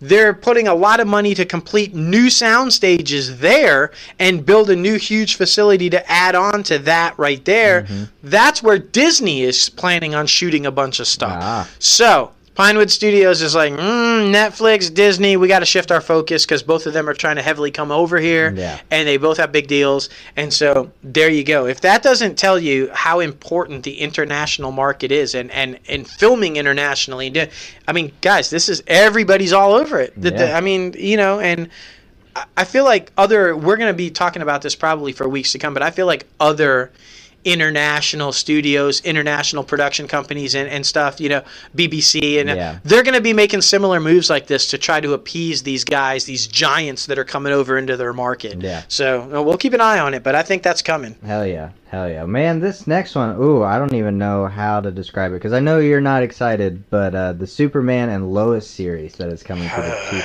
CW. Maybe Berlanti's not doing everything right. Uh, yeah. I'm not excited about this Yeah. one. Uh, th- this is the first one that I really disagreed with Berlanti on anyway. I, nothing. uh, Please, please, please understand. Watch this is not. This is not an attack on the actor or actress. Okay, this is not has nothing to do with them. I just don't like Tyler Hoechlin's version of Superman. Yeah. Maybe that's how it's been portrayed on Supergirl. I don't know. I don't like his version of Superman. Yeah. And I do not like Elizabeth Tulloch as Lois Lane. Lois Lane. I think I think that it was a mistake with the casting for her. I think that they tried to go to Margot Kidder. Yeah, And while Margot Kidder was phenomenal, I don't think it was the right move for the Arrowverse. Yeah. I just think, you know, pay homage, but don't try to copy. Right. And I feel like her casting was a direct try to copy Margot Kidder, Lois Lane. Yeah. I just don't think. And for those reasons, I feel like we're on Shark Tank. Hall. And for those reasons, I'm out. I'm out. Um, I don't think it's going to work. Yeah. I, you know, it, and they're calling it Superman and Lois. Mm-hmm. I, I think, you know, they saw how everybody was super excited when there were rumors about a Lois and Clark Right. reboot. Yeah. Um, and that was a phenomenal show. Yeah. But that very much was on the personal side, Right, you know, exactly. and this one's going to be about Superman, Yeah. not about Clark. Right. And and so I, I just I don't know, man. I, I just I don't know. I, I'm not sure. I think they would have done better suited with different casting. Yeah. Um, I, I'm not a fan. yeah. I'm Not a fan. Maybe it, s- maybe it was a dumb decision. Maybe. Yeah, Maybe. I just, I, I don't know. Long had been rumored since the first appearance of Superman on Supergirl that maybe he gets a spinoff, but I don't know. yeah, I, I, I'm going to hold judgment, but I don't think it's going to work. right, But right. uh, then again, that said, on the CW, you don't have to have like, you know, 18 million viewers a week to, to survive. Exactly. So, I mean, Exactly. I- I- exactly. Well, speaking of dumb decisions, um, Jared Padalecki was arrested over last weekend and charged with two counts of misdemeanor assault following an argument at an Austin bar. Padalecki is currently not in custody. Uh, production on Supernatural, which is about halfway through uh, its 20th season, or 20th episode of season 15, uh, has not been affected by his arrest. Yeah, because apparently he is he was off. He was on a scheduled break when Yeah. this happened, so it didn't inter- intervene or uh, you know uh, mess up any kind of shooting stuff. Um, and this is such a weird story because there are rumors that he maybe owns this bar, bar, or yeah. part owner of the bar, or whatever. That maybe it was a disagreement with one of the co-owners or something. But if you guys remember, he promoted this bar on social media, the grand opening of Yeah. it, and he's like been heavily involved with it since its you know opening. So I don't know whether those rumors are true or not that he owns or co-owns or whatever, but I mean, it wa- it was bad. I mean, the video is awful. Yeah. You know, he's he's got people in chokeholds and he's trying to what appears to be bribe police officers that are trying to arrest him, and like it just it doesn't look good, guys. Yeah. Um, that said, I think a lot of people were very nasty and like judging him very harshly and making guys remember this is a guy who has openly for many many years talked about his battle with depression and fights depression and anxiety. No doubt is on medication for that. And look, if he had a, a- couple of drinks, uh, you know, too many, mixing with that medication and everything, this could happen. Exactly. And you know, to to demonize him all of a sudden. Look, he made a mistake. Yeah, exactly. The mistakes happen, you know, and, and if it's consistent, if, if if you know, if we're talking about this again next week or the week after or whatever, then it's a different story. Right. But you know, this this was a mistake, man, Agreed. and and I feel like uh, there were a lot of people demonizing him, Yeah. and uh, you know, I on the flip side of that, a lot of people came to his defense. Yeah. And so we're, we're just going to see. The one I'm curious about, though, it, uh, we, we said it didn't affect, you know, the final season of Supernatural. But remember, guys, it was recently announced that the CW was going to do a remake of uh, Walker, Texas Ranger, Yeah. and Padalecki has been attached, and it's been greenlit to Yeah. move forward. So will this affect that? Exactly. I mean, he, he posted bond and was out, but, it, you know, we don't know what's going to happen when, when he goes to court. And, you know, so will it affect his upcoming project is Mm-hmm. what's going to be the real question. And we're going to keep an eye on that because, I mean, I, first, I just wish him the best. Yeah, You know, because uh, anxiety and depression is real, guys. And if, the, if he's got some stuff going on, the last thing you want to do is demonize this guy Right. for making a mistake or, you know, what. I'm not condoning what he did, but you have to understand that that's some real shit. And when you're going through that stuff, sometimes things doesn't go well, and you, you just gotta, you know, demonizing it is not the thing. Exactly, exactly. We all make mistakes, man. We all really do. And look, Ben Affleck Mhm. fell off the wagon again. Apologized the next day, but apparently had a really bad. For example, that. Yeah. This is a guy who just continuously keeps fucking up. Yeah. You know, and and you know when you start getting on him, Mhm. maybe you got some point to. Yeah. You know, Padalecki not yet, but Affleck over and over Yeah, and over and over, and it, it's starting to get worrisome for Affleck. I got to tell you, I agree. I'm worried, man. He's got those kids. Yeah. And Jennifer tried to do right by him and Yeah. like do the stuff, but this is a guy who just can't seem to get it together. Yeah. And I'm hoping his buddy, you know, Matt Damon, can pull him together and like Right. say, "Come on, man, you got to get this shit straight." Because what a loss that would be. Yeah, I know we just kind of interjected this in there, but Yeah. I'm just thinking this guy's a brilliant writer Yeah. and a brilliant director and a pretty good actor, and that would be a tragic loss for Hollywood i- Exactly. and his family if he can't get this shit under control. I'm just saying, it, it's bad. So Ben, good luck, buddy. Agreed. Agreed. Well, in this next one, Johnny Depp. Oh man, we know how he's had some legal battles recently. Um, like with his lawyer punching people out on set and, And like, his ex-wife, and yeah, a whole mm. bunch of people, a Mm. whole bunch of people. Well, he has just settled his long-running legal fight with his former attorney, Jake Bloom, who he had accused of collecting tens of millions of fees without a representation agreement. Yeah, yeah. Uh, Johnny's attorney said that uh, Bloom's firm, Bloom Hergott, Bloom being uh, Johnny Depp's ex uh, agent there or attorney, uh, they're going to pay an eight-figure amount to settle the case. Yeah. So um, Depp sued him back in 2017. Mhm. Um, Thirty million dollars in legal fees. Yeah. I mean, whew. Crazy, so. and I mean they had an 18-year relationship. But that just goes to show. Now we don't know because apparently Johnny Depp is shady as fuck. Right. So maybe this guy stole thirty million dollars. Maybe he didn't. Maybe he didn't. But I don't feel like know. this guy just wants to get the fuck up out of Dodge, and he's like just gonna pay it to settle it Yeah. and like get out of Johnny Depp's crazy house. Yeah. I mean, this has nothing to do with the Amber Heard lawsuit Right. or any and all that, but it could have something to do with why he wants to just settle and get the fuck up out of there. Right. Because there's a lot of shit going on with Johnny Depp. Yeah. And this guy's probably like, I don't want to be part of all this crazy shit anymore. Yeah, I'm just gonna give you some money and walk the fuck away. Yeah, seriously. Um, I don't, I don't know, but it's.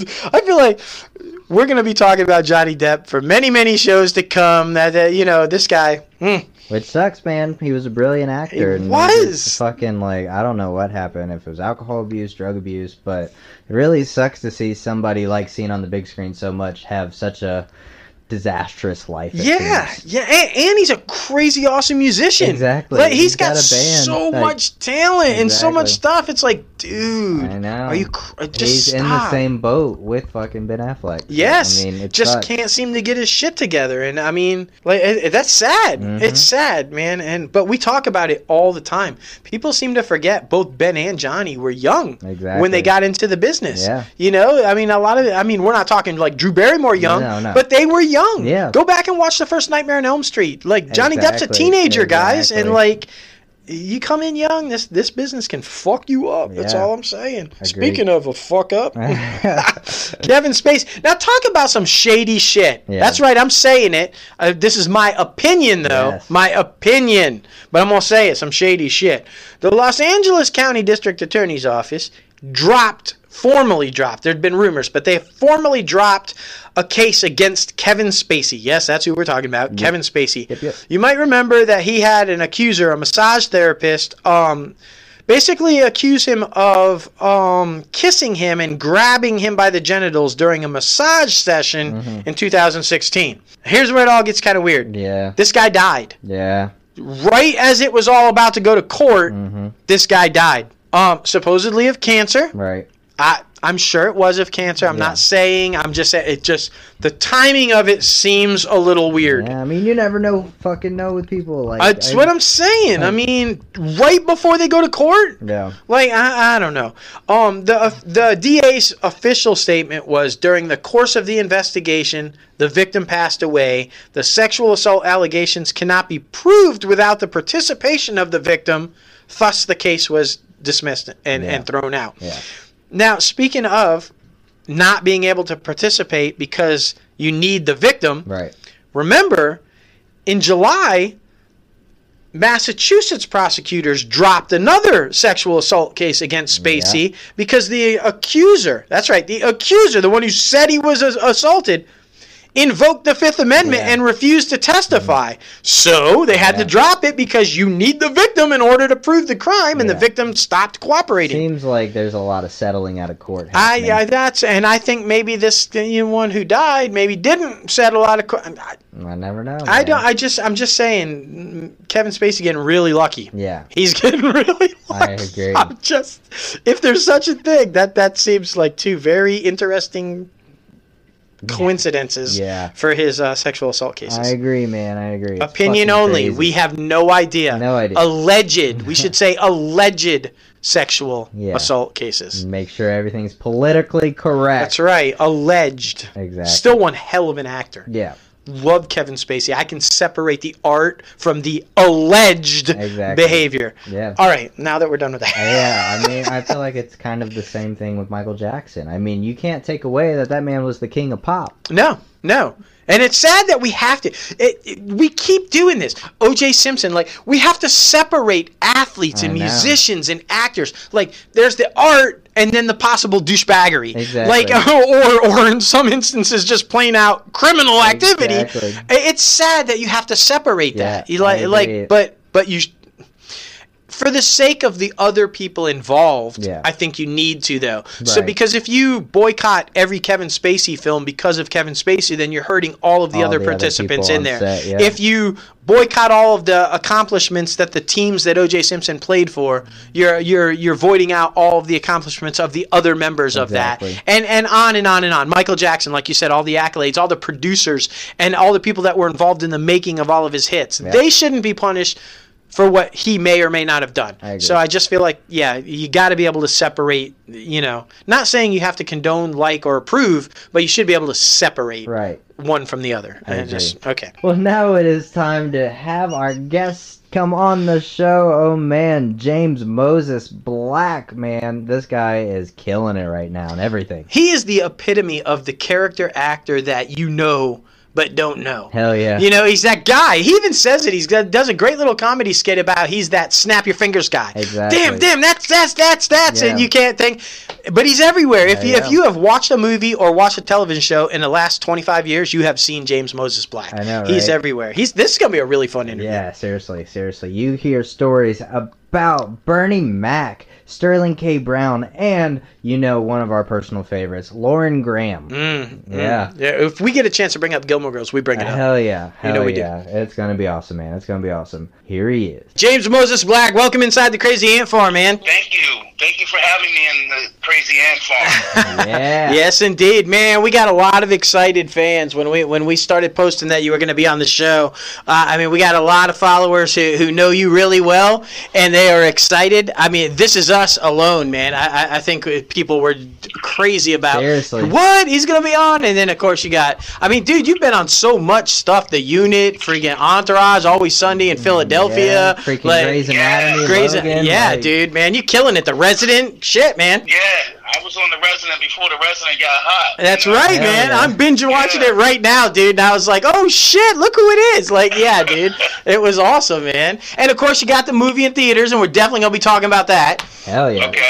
All right, but what we like to do is kind of start off because we've got a lot of followers that listen to our show that are trying to also break into the industry themselves. And so what we like to do is kind of always pass along some stuff from our guests about, you know, the industry itself and, and how you got started. So let's start there. Um, I, I heard your big break was Snoopy, right, bro? Ah, y'all got jokes at the end. Yeah, I, I hope y'all got an anteater over there too. That's right, man. Uh, no, man, my big break was uh, when I was born. You know, I was born. I had that was the break. there you go. If I wasn't born, I would have never gotten the business, right? That's Hell right. Yeah. Yeah, September 16th, man. That was my big break. 1962, man. I was like, damn, I'm here. There you go. Uh, yeah, but uh, no, Snoopy, I did. That was a man. That was like a childhood play, man. I did in uh, in, in elementary school, man. I didn't get the buzz for acting until man, some sometime uh, after college. Mm. I always was a performer, you know, but I never thought, you know, I could get paid for being a performer, you know. Right. Uh, so they, yeah, I, I got interested in acting after after somewhat college. hmm Interesting. So, so it wasn't something just like right out that you thought this is this is what I'm gonna do. This is what I have to do. It kind of came later on. Uh, it, you know, I could crack jokes and stuff like that and have fun, but I never, you know, monetize cracking jokes. You know, I was just like, well, maybe this will help me from not getting beat up if I crack a joke or something, man. But Right. I, I never monetized that part of entertainment before. Yeah, seriously, seriously. And you talk about crafting jokes. I mean, you went on tour with the Russell Simmons group. Like that was freaking Yeah, awesome, man. Talk about that yeah, a little bit. That was, that was Bernie Mac when uh, he Ooh. was alive. Chocolate, uh, Steve, uh, Steve. I forgot Steve's name now, but uh, Steve, you know, whatever Steve's name is, and uh. Kenny Wright. There was a bunch of cats on tour. Joe Torry, you know, uh, D.L. Hughley. So I did the first three cities tour with them back in like the '90s, man. Oh, nice. And uh, that was it was just phenomenal watching these dudes come. I've never seen these dudes perform before, and some of the women on the stage. I've never seen them before, but it was just like constant laughter, man. These those cats were extremely funny, man. Oh, I can only imagine, to be honest, Yeah. because I, all I can remember is, uh, honestly, Bernie Mac is one of my favorite comedians, and I fucking, Oh, yeah. I love that Def Jam special, the first one he ever comes out, and he was like, "Y'all don't understand. I ain't scared of you, motherfuckers." Like that is my absolute all-time favorite. That is I, fun. think my- I, I think my that was one- and Bernie Mac was probably one of my first people that I could like really impersonate. You know, Yeah, I could yeah. do Bernie Mac. You guys ain't doing nothing to me. Come here. You know. Hell yeah. Absolutely. Yeah, he was uh, he was one of the, my first dudes, man. I really appreciated with comedy, man. Besides Richard Pryor and some other cats. Of course. Sure, of course, of course. And yeah, you, you know, I don't know if a lot of people realize that you started off as a comedian and in comedy because you're always playing like these cops or the Yeah. generals or the bad guys or like, you know, dramatic roles. Real but drama. yeah, this guy's funny. Yeah, This guy's exactly. funny as shit, man. If anybody, do, I mean, one of the, I, I got to tell you, one of the things that I saw that I just is one of my favorite moments. Always Sunny in Philadelphia when you were on that, bro. man. Like, I mean, that's that's one of my favorite shows to begin with. I mean, that that cast has got to be some of the funniest people I've ever seen in like decades. But that, I mean, what was it like working on that on that show, bro? Because those people are like crazy, man. Yeah, I mean, it, you know, Charlie Day, Glenn, Rob, you know, Big B, all. I mean, they have they've been working together for almost like now, like 15 seasons. hmm So they are they are like a well-oiled, dysfunctional team. You know what I mean? Hell yeah. they they you get on the set, man, and then and they're they're instant. They're like, okay, okay, I know that's written, but we're gonna try something else. You know, Mhm. I'm like, oh, I'm game with that. I can, I, I love improv. So they give you so many opportunities to, you know, not only tell their story, but tell who you are as like an actor or Mhm. performer. You know, so it was. I, I enjoy. I was like, man, I know y'all ain't got no black people on the show, but can I be? Can I be like the first one? right. So, so uh, I, I got to know what's Danny DeVito like, bro? I mean, it, it, I, he just seems to me like he's just this guy, like you said, that just uh, an improv or just a guy that just cuts loose, man. Is that right? dude, dude, yeah, let me tell you. So when I when we did the episode, the second part of the episode, he had just they had just announced his divorce from Rhea Perlman. Right, Mhm. right. So, so obviously he came. He was out drinking the previous night. Oh, Which shit. is cool. I whatever, whatever. I don't care. But he came to the set, man, and I, I was in amazement, man. Uh, I, and he got up there, and I didn't know he was like doing his lines Mhm. Right. because I'm laughing, and they're like, James, uh, we're shooting this. I'm like, "Uh, what? and he was such a character, man, a funny and nice, and also a very nice dude. But just a dude that gets comedy like, you know, like one of the best, man. Mhm. That's DeVito, awesome. like, gets comedy, man. That's awesome. I can only imagine what it must have been like standing there, going back and forth with Hell Danny and ad libbing and being able to have that freedom, man. What what a joy as a comedian, right? Like that that had to be fun. Yeah, anytime somebody can open up, like from a from a comedic standpoint, and, and especially when you're, you know, when you're in a scene with someone, someone can open up, and and you know, you can go back and forth, man. That's kind of like the best thing ever. Yeah. You know? And I mean, on a show like that where they give you that free reign, it's kind of open to interpretation, and you can like create your own characters basically. So that's really awesome. Yeah, hear. absolutely. That's well. I got to ask then because we're gonna jump back and forth because you've got, like I said, just your resume is insane. So we're gonna jump back and forth. But w- do you have a preference? Do you like playing the heavy guy, the drama guy, or do you prefer the comedy?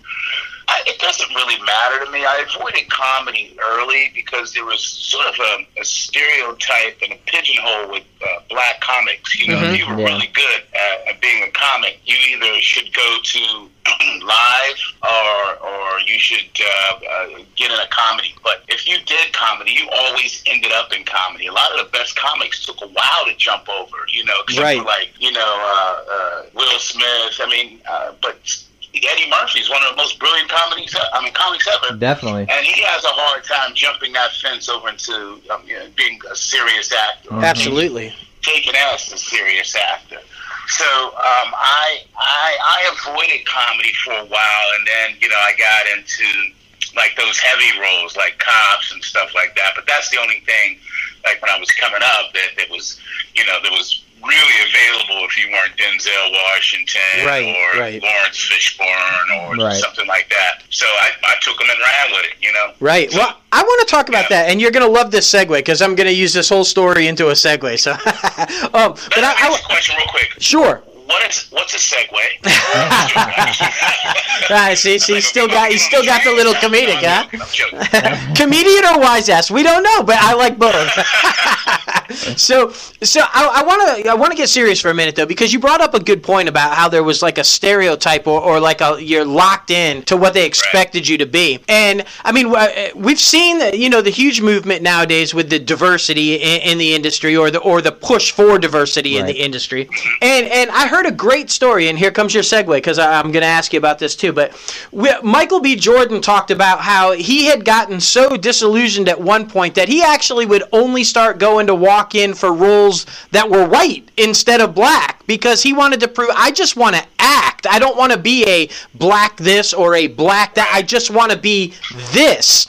So how how have you found uh, have you found the, the the push for diversity to be good for your career? Do you find challenges with it, or or how has that transition been for you?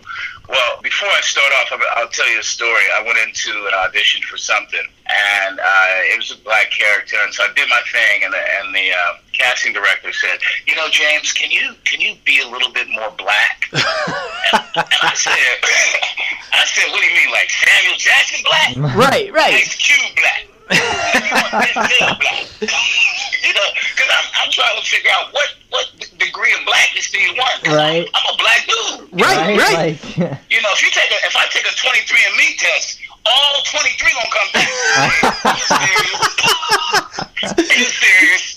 Yeah, You know, yeah. So, so I'm like, what kind of degree? So I, I get what he's saying. Um, I, I, I had I, I had a tendency to avoid those stereotypical parts, you know, that were just, you know, you just look, it's a black dude. Uh, okay, they just threw a black dude in this. Right, Yeah. right. I, I couldn't I couldn't basically go in a room and say I'm gonna turn the road up the white, you know. I, Mhm. I, I, you know, maybe I could if it if it was if it was um, if it was large enough, the scope was large enough, the movie or the uh, TV show was large enough, then you could think about this Sure. character either being black or white or Right. Asian or Hispanic, like they do now, man. Right, absolutely. So when I came up, it was a little different. You know, you know, Mhm. do you, you know, do you want to take this job for two thousand dollars a day, or do you want to uh, protest? Right. Sometimes I would protest. a lot of times I would take that two thousand dollars. Damn right, you got to eat, right? I mean, you got you, you got to pay bills, bro. Exactly. So I so there I is a, there, there is a there is a now not so much, but there is a there are things that I avoid. I mean, I absolutely avoid certain um, roles and type of things that uh, are demeaning, and I, I I don't do it. yeah, I heard you actually like turned down a role from Spike Lee. Is that right? Yeah, because you know Spike is a, a, ba- a bag grabber at the time. I mean, that's my man too. Yeah. Right. But yeah, it was it was uh, for Sucker Free City, Mm. and uh, and and you know Spike is notorious for not paying people.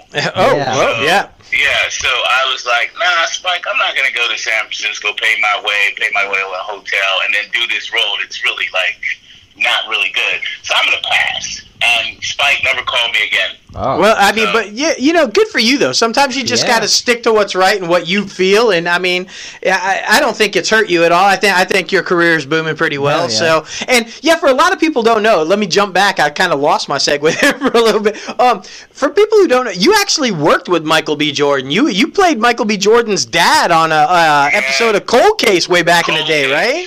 Yeah, man, that's when he was just he was like Michael B. Scottie Pippen.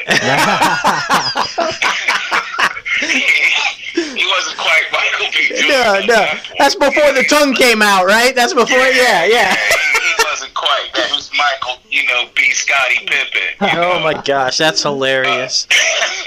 But yeah, I worked with him, man. He, and, you know, I had told him because he he was just getting hot, man. And he wasn't even hot yet. They, they had just like turned the turned the uh, oven on or the stove on. Right, Yeah. right. And, and I said, I said, man, look, if you need anything, because I think I was top of the show, and then Michael was somewhere near there.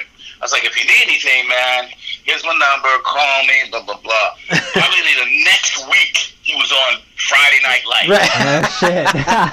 So I, I called him up and said, hey man, I need something. right. Hell yeah. Yeah, I just turned down a roll. I'm gonna need some uh, food this week, Mike. Uh, you got me. Yeah.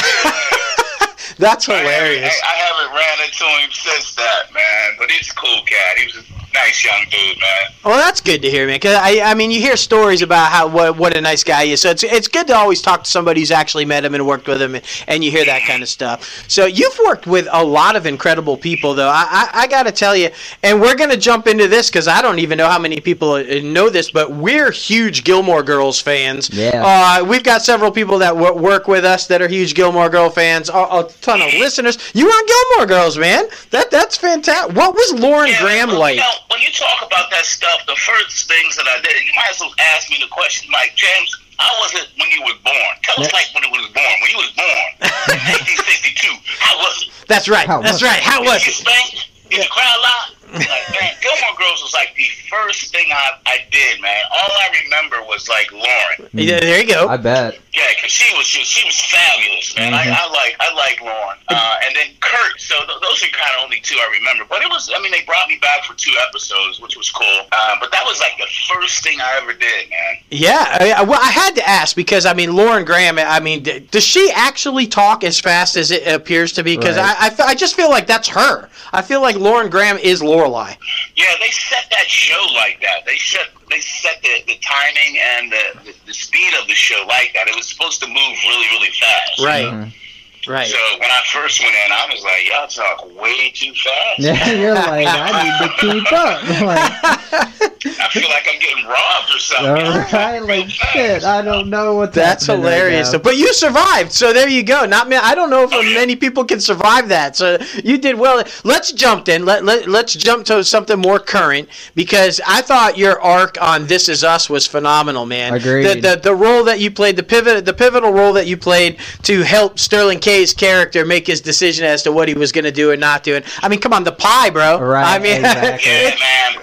I see. I thought that pie was. Yeah, I, I, I did the thing with the pie, man, because I thought that I, you know, you don't just hand the blueberry pie over. Hell no. I know you just don't. hand one over, man. You gotta have a little resistance, you know.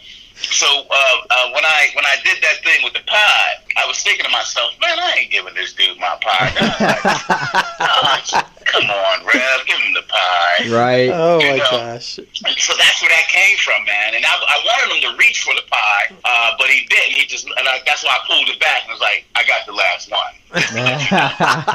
So so you had a little bit of freedom there. You did a little ad lib right there, right? Yeah, ad lib works when it works. Absolutely. Ad lib is bad when it doesn't work. mm-hmm. You know, so uh, he was he was generous enough as an actor, as a performer, to um, follow what was going on and gave his own thing to it. You know, Absolutely. he was he was a, there was a moment though. You know, he got you know he was crying on the first season a lot. You know what I mean? Yeah, yeah, I'm not gonna I lie. saw the I saw, I saw the twinkle in his eye about to happen. I was like, no, no, No, don't do it. I'm gonna give you the pie. Don't cry. Give me your pie, don't cry, man. That's right. Well, I got it. To serious. In all seriousness, though, the scene was just phenomenal, man. I, I, I just, I really enjoyed the character. Uh, it's those type things, man. I mean, you've been really blessed to be on some of the shows with just amazing writing and amazing cast, and I think it says a lot to you, to your credit about the type actor and caliber actor you are. I know you like to poke a lot of fun at yourself about, you know, people snapping like, I think I know this guy. I think, but dude, man, I, you got a lot of talent, man, and you agreed. consistently keep landing on these shows, and I think that's a huge credit to you, to where you are and where you're coming from. Listen, listen, man. I did Joe Dirt too. Okay. all right, all right, all right, all So, you know, hey, what you just said about writing and great people, that was all out the window. Joe Dirt 2, Joe Dirt 2 was just an experimentation of, of with how low can you go. That's what Joe Dirt 2 was. Oh, I'm my glad I got. Joe Dirt 2 out before you even said anything about Joe Dirt 2. No, just get that one out of the way, right? Right, he's like, Get it out That's the way, man. fantastic. We all have one. Oh yeah, oh yeah. Well, you know what? I do want to. I want to get uh, serious uh, just for a little bit again, though, because I, I want to talk to you about because we spent a long time uh, in Louisiana, uh, a a good amount of time with the business over in Louisiana and everything, and we had Ed Asner on, and he talked about what it was like uh, for his experience working on Roots, and I want to kind of bring it back to you because I know I know that you did the new Roots, the kind of the reboot of, of what was that like to shoot that in Louisiana. A- and, and I, that had to be really either powerful or difficult or maybe both. What was that experience like for you? Yeah, that's a good. That's a that's a two good adjectives to uh, describe it. It was powerful, but it was it was definitely difficult. hmm You know, Louisiana has a sort of a tourist attraction of plantations, Absolutely. and I s- and I was like, yeah, I'm never going to a plantation as long as I'm down here. hmm And then I end up shooting on a plantation. Yeah, Yeah. So uh, I was like, "Oh man, this you got to be kidding me!" And then one night they uh, they turned off all the lights. Mm. Like we, we were loading up, and they turned off all the lights, man. And then I was in the middle of this plantation trying to figure out. You know, I went back to you know, pre 1863, and I was like, "Listen, man, how in the world did these people get out of here?" Right, You right. know? I mean, because they had to deal with snakes, spiders, Mhm. gators, people who were going to hang them. You know, uh, it, it was, and then you had to find the river and go next to the river because you know the river either went north or south, and that's how you got freedom going north. But like, how did these people find that? How did they get there? You know what I mean? So that was that was the hard part about it. And then there was one scene. This dude hit me in the head with a spoon. Right. Mm. This is a this is a this is a funny. I mean, it's not funny, but it's gonna be funny when I finish with it. Okay. So you know that you know that Dave Chappelle show where he told his intern to whip him Yeah, yeah. and hit him with the whip. Yeah. so, so I told the dude, man, it he, he hit me in the head because I delivered his food wrong. Mm. You know, and this is the saying. He popped me in the head with a spoon. Mm. And he said, he said, man, did that hurt? And I said, no, you can go just a touch harder. I said, just put some put some foam on the back, and then you know we won't we won't see it. So he hit me with the spoon, and it was the most degrading thing I'd ever been through. Right? Oh shit, yeah. Uh, uh, yeah. And so after they said cut, I said, you hit me with that damn spoon. What's wrong with you? Dude, he must have turned like I don't know, orange beat yellow. Oh shit. he, he was like, "Oh God, I hit one of the dudes. The dude who was playing the thing. I hit him with the two stick." But I was I was being funny, man. So, uh, but it was nice to see his glow come about. Oh yeah, I bet. You know that the, the, the, the degradation of it all. You know when people were actually treated like that. You know, Yeah. it just I just that was that was probably the deepest part of it. You know. Absolutely, absolutely. Well, and I, I love that story because I feel like it probably was a pretty intense set most of the time, and, Yeah. and with with the history and with everything that's going on. So to have the know it all to like, okay, I'm gonna, I'm gonna pull a funny here. I'm gonna scare the shit out of this guy, but it's gonna be okay. It's gonna be funny because I gotta lighten the mood up a little bit. Yeah, you know that that's fantastic. That that's the way you chose to do that, and what a great story, man. Yeah, what a great seriously. story. So I, whew, Yeah, it was it was it, like you said, it was an opportunity to lighten it up a little bit because Absolutely. it was a, it was a deep scene, man. But yeah, Uh, got out of it. Sure. And then what? I mean, you've had some success in uh, Louisiana, man. Logan, Yeah. jealous as hell Yeah. about that one, man. I fucking love Logan. So, uh, what what was that like? That was that had to have been a pretty fun set. Yeah, we we actually shot in uh, New Mexico. Oh, Yeah. okay. Were you in the New Yeah, Mexico? we Okay. shot a town, you know, in between um, what's two towns? There's Santa Fe and the other town. There you go. I'll just say uh, Muffington. There you go. There you go. Nothing. To, Muffington was the town, you know. Uh, so we shot between there. It, it was good, man. It was uh, it was super hot out there. I think James Mangold uh, directed the uh, directed the movie. yep. Uh, you know, I, it, it, was it turned out to be a great movie, man. Mhm. It turned out to be really good. It really did. Uh, uh, they uh, they they did away with most of the military stuff. I was like, again, I was a military dude. Absolutely. And uh, uh, so they did away with most of my military action, and um, you know, I, I just, you know, it was cool to work with Logan himself, Hugh Jackman. Yeah, it was great to work with him, man. He's a he's a brilliant and very nice dude. And uh, yeah, everything else was, you know, it was just like, let me get this job done and, and move on, man. Yeah. I, you, you know, just listening to you talk, man. I, I really, I really love the fact you seem to like really have a solid grasp at. You appreciate everything that you're able to do. Yeah. You, but and yet hold on to all the realism. Like Yeah. this is what it is. This gig is this, or this gig is that, and I'm just gonna ri- ride through this. Sometimes it's good, sometimes it's bad, but you gotta do what you gotta do. I, I feel like that's the best attitude to have in a career that that you've chosen to do because this industry can be really tough, man. And I, and I, oh, I just feel like that attitude is the perfect way to approach it. Yeah, it's not. You know, I, I have a I have somewhat of a motto. I haven't completed it all yet, but uh, uh, it starts off with "It's not always about you." Yeah. You know? Yeah. Yeah. and that's that's what I take it when I go into things like uh, eh, different different different films or different TV shows. And it, it's not about me, man. I'm just I'm here to move this story along, but I'm also here to move the story along well. Mhm. You know. Mhm. So I, I just look at it like it's not about me. Even one day when it becomes sort of about me, it won't be all about me because you can't be a selfish actor. You know what I mean? Right. You gotta you gotta give to people when you work with people. You gotta give to them. You know? Exactly, Absolutely. exactly. That's what I feel like a lot of like the prima donnas, as they say, like they forget about. It's about the audience, what they will feel during watching this film. Like it's all about them. That's what pays the bills, basically. So Yeah, it's all about connection. That's why they don't make one man films anymore. It's Exactly. always ensemble cast. You know? Yep. Yep. Except if you're like Will Smith, but then you just saw, and I love Will Smith. I love I love his whole family. But you just saw Gemini Man, Right, right. film, and it, it you know it didn't do well. Nah, You gotta have some other accomplices in the movie. You know what I mean? Agreed.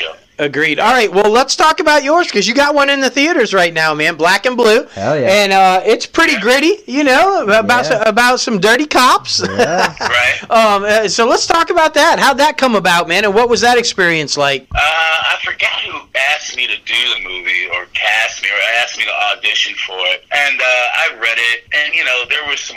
Peter Dowling wrote it, and I got a chance to talk to Peter when I was in New York. And um, there was some there was some holes in it language wise, Mhm. and and uh, when we got set, Deon Taylor let us sort of fix the language toward how we would really say it, and um, I, uh, you know, as a, a black man in America, and or any black man or any person who is under suspicion 24 hours a day, Right. you you you get to accumulate whether you like it or not you get to accumulate experiences when you come against these people Mhm. Right. you know when they when they stop you you- that's that's an experience an experience that you're going to uh, accumulate and probably keep in your mind for a whole a long long time Yeah. so uh, I I was stopped. I was at a, I had a Z4. I had it all murdered out, and I was in California. I had the top down, but I had a top down with a hoodie on. Uh, uh, yeah. Right? It's a bomb car. You know, ain't no. You know, th- this is a car that everybody can't get. You know. Right. Oh, yeah. Absolutely. So so I I, I, I I pull around a bus because the bus is stopped, and I get out. Whatever. I mean, I you know I I, I go fast. Cop pulls me over. Right. Mm-hmm. So I pulled the hoodie down because I was like, listen, I ain't 30, 28 no more. But it didn't, Right. it didn't matter. So he pulls me up. It's a black cop, right? Black Mhm. cop gets out the thing. He says, put your hands on the wheel. And I'm going, my man, uh, okay. So he says, show me your license and registration. And I go to get it out of the glove compartment without saying anything. He's like, get your hands up. Like, you just asked me to get the license and registration. Right. man." You know, he said, well, you got to let me know. I was like, oh, goodness gracious, a black cop like this. Mm-hmm. So uh, it, it, it, it ends well. but he says, man, you just got to, like, listen to the directions. I'm like, dude, I'm like an old dude, man, in Right. a C4 with a hoodie on. That's why you stopped me, bro. Exactly. You know, so, uh, and you not, and then you found out I was not 19 or 20. I got, you know, this hot car, and I was like, all right. But the, the thing that I gathered from that is like, when I went to do this project, I, I wanted to be the worst cop, black cop ever, you know? And I had that accumulation of experiences where I could apply it, Right. and I could take it to like 10. Mm-hmm. But during the shooting, I, I told Deon, I said, man, I, I kind of want to save a life, you know? So at first, you know, people think like I was being sexist with with uh, with uh, um, Naomie Harris, Right. meaning as her character West. But I wasn't being sexist. I was being like, I don't want you in this. Don't do it. I'm telling you, don't do it. Listen to me. Don't get involved. Right. Right. That was that was sort of the underscore of what I was saying. Mm-hmm. So when she got, she came up, and I, I don't want to tell everybody the movie, but when she got involved, she disobeyed what I was saying. Right. And that's what I was really the angriest about. Mm-hmm. Because I was trying to save her from getting involved with something I just fell into. Like I was trapped into it. Right. Like and you had no as, way as out. it goes on, you know, I was, you know, I, I did my part, but if you see the film, I did it in a way that was a little bit more reluctant Mm-hmm. Right. about doing what I was doing, Right. you know. Man, that that's a fascinating story. Just how, again, uh, you, you know, the wherewithal to take a bad situation in your life that ended good, thankfully, for like you like you said, but to be able to take those experiences and then work it into what you're able to do with your craft is is. I guess that's ca- I guess a form of therapy, right? Right. like this really fucked up Yeah. situation, but I can turn it Yeah. into something good. So Right, and then even even I'm not I, again I, I don't know how many of your listeners saw the movie, but when there's a there's a part in the movie where I just go crazy, Mhm. like cra- and I felt that I felt this dude who did that to me was going crazy. Right. I took it to like I took it to ten.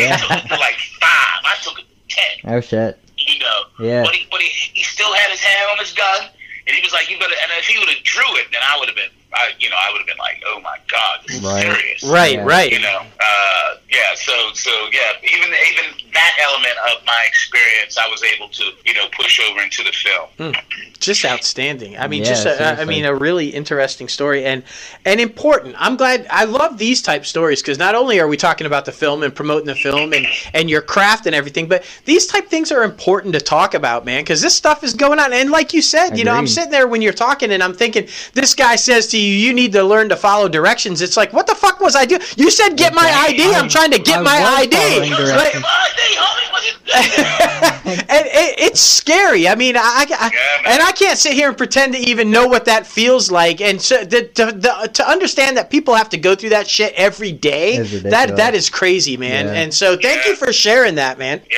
and the other thing was you know we were talking about uh this is post movie uh, is like the, there's like people have been texting me and, and, and grabbing me like, man, I, I know your movie's at this theater, but they took the poster down, or they're trying to tell me they're not showing, and they only got two showings, and I was like, wow, that's deep. Yeah. that's deep that they're trying to, you know, either manipulate numbers or make the numbers like you know, or, or do something to bring down the the uh, the the attention that the film is, Right. is getting. I mean, they scored an A plus on on CinemaScore, you know, Mm, yeah. and then they, you know they did eight million, I guess, in like the weekend. Right. So I'm, you know, I'm, I'm just saying, like, you know, man, it's still there's still plots out there. They may not be get your hands up plots, but there are still plots out there to undermine some of of, of the movies that come out. You know what I mean? Absolutely, So, man. And, and yeah. again, I'm glad you I'm glad you brought it up because it is an issue needs to be talked about, man. And and Right. and congrats to you for having the bravery to say it. Exactly. Because you know, I, I feel like a lot of people feel it, they're going through it, but that they're they don't have that that courage to step up and say this shit's still going on.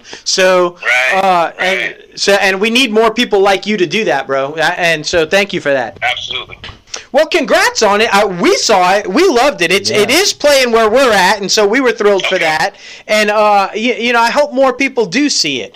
Uh, I, I just think you know you're a phenomenal talent. You're, you're killing it right now, and I'm sure you got a bunch of stuff coming that that's going to be outstanding. Let's talk about that. What you got coming up? Uh, well, I did a show for Amazon. We shot in Mexico uh, for three weeks. It's a half-hour series coming out. I think it's in March. Um, the op- uh, the title is Operation 8888. Okay. And I don't think that title is going to stick. Mhm. But that's the title of the show. Uh, I probably can't talk about it, so you know, without you know losing a job or two. We understand. We No, wait, wait. understand. You good? You good? So I got this project. Here's the name, but the name is going to change, and that's all I can tell you. It's good. It's That's all all I right. can tell you, man. you know, it's going to be on Amazon. Uh, I'm writing a couple things right now, so those are easy to talk about. Uh, writing up uh, a, a modern day uh, misery. I don't know if you know, if you guys know misery. Absolutely. Misery Was with okay, so I'm writing a, a, a modern day one, but it involves sort of like that Joaquin Phoenix type of character. Oh shit! There you a- go. Who's a method actor? Yeah. and then and then he gets kidnapped, and then the rest is crazy from there. Oh, Oh shit! Yeah, that sounds awesome, man. yeah, yeah. And then uh, I got one uh, we're trying to get done about the first integrated hotel and casino in America. Uh, and this dude, this one dude, he's a, like a high-powered scout in um, in Las Vegas during Jim Crow laws in the 50s. Mm, mm. And uh, and he takes a test, and it proves that he's not white. Okay. Oh, shit. You know, his okay. world gets flipped. Yeah. Wow. wow. Yeah, that's Yeah. crazy. Dude, man, that that's intense, man. You're like you're writing some serious shit right there. That's Yeah, awesome. Yeah, man. You know, I, I, I I wanted to write a movie called The Elf and the Poodle.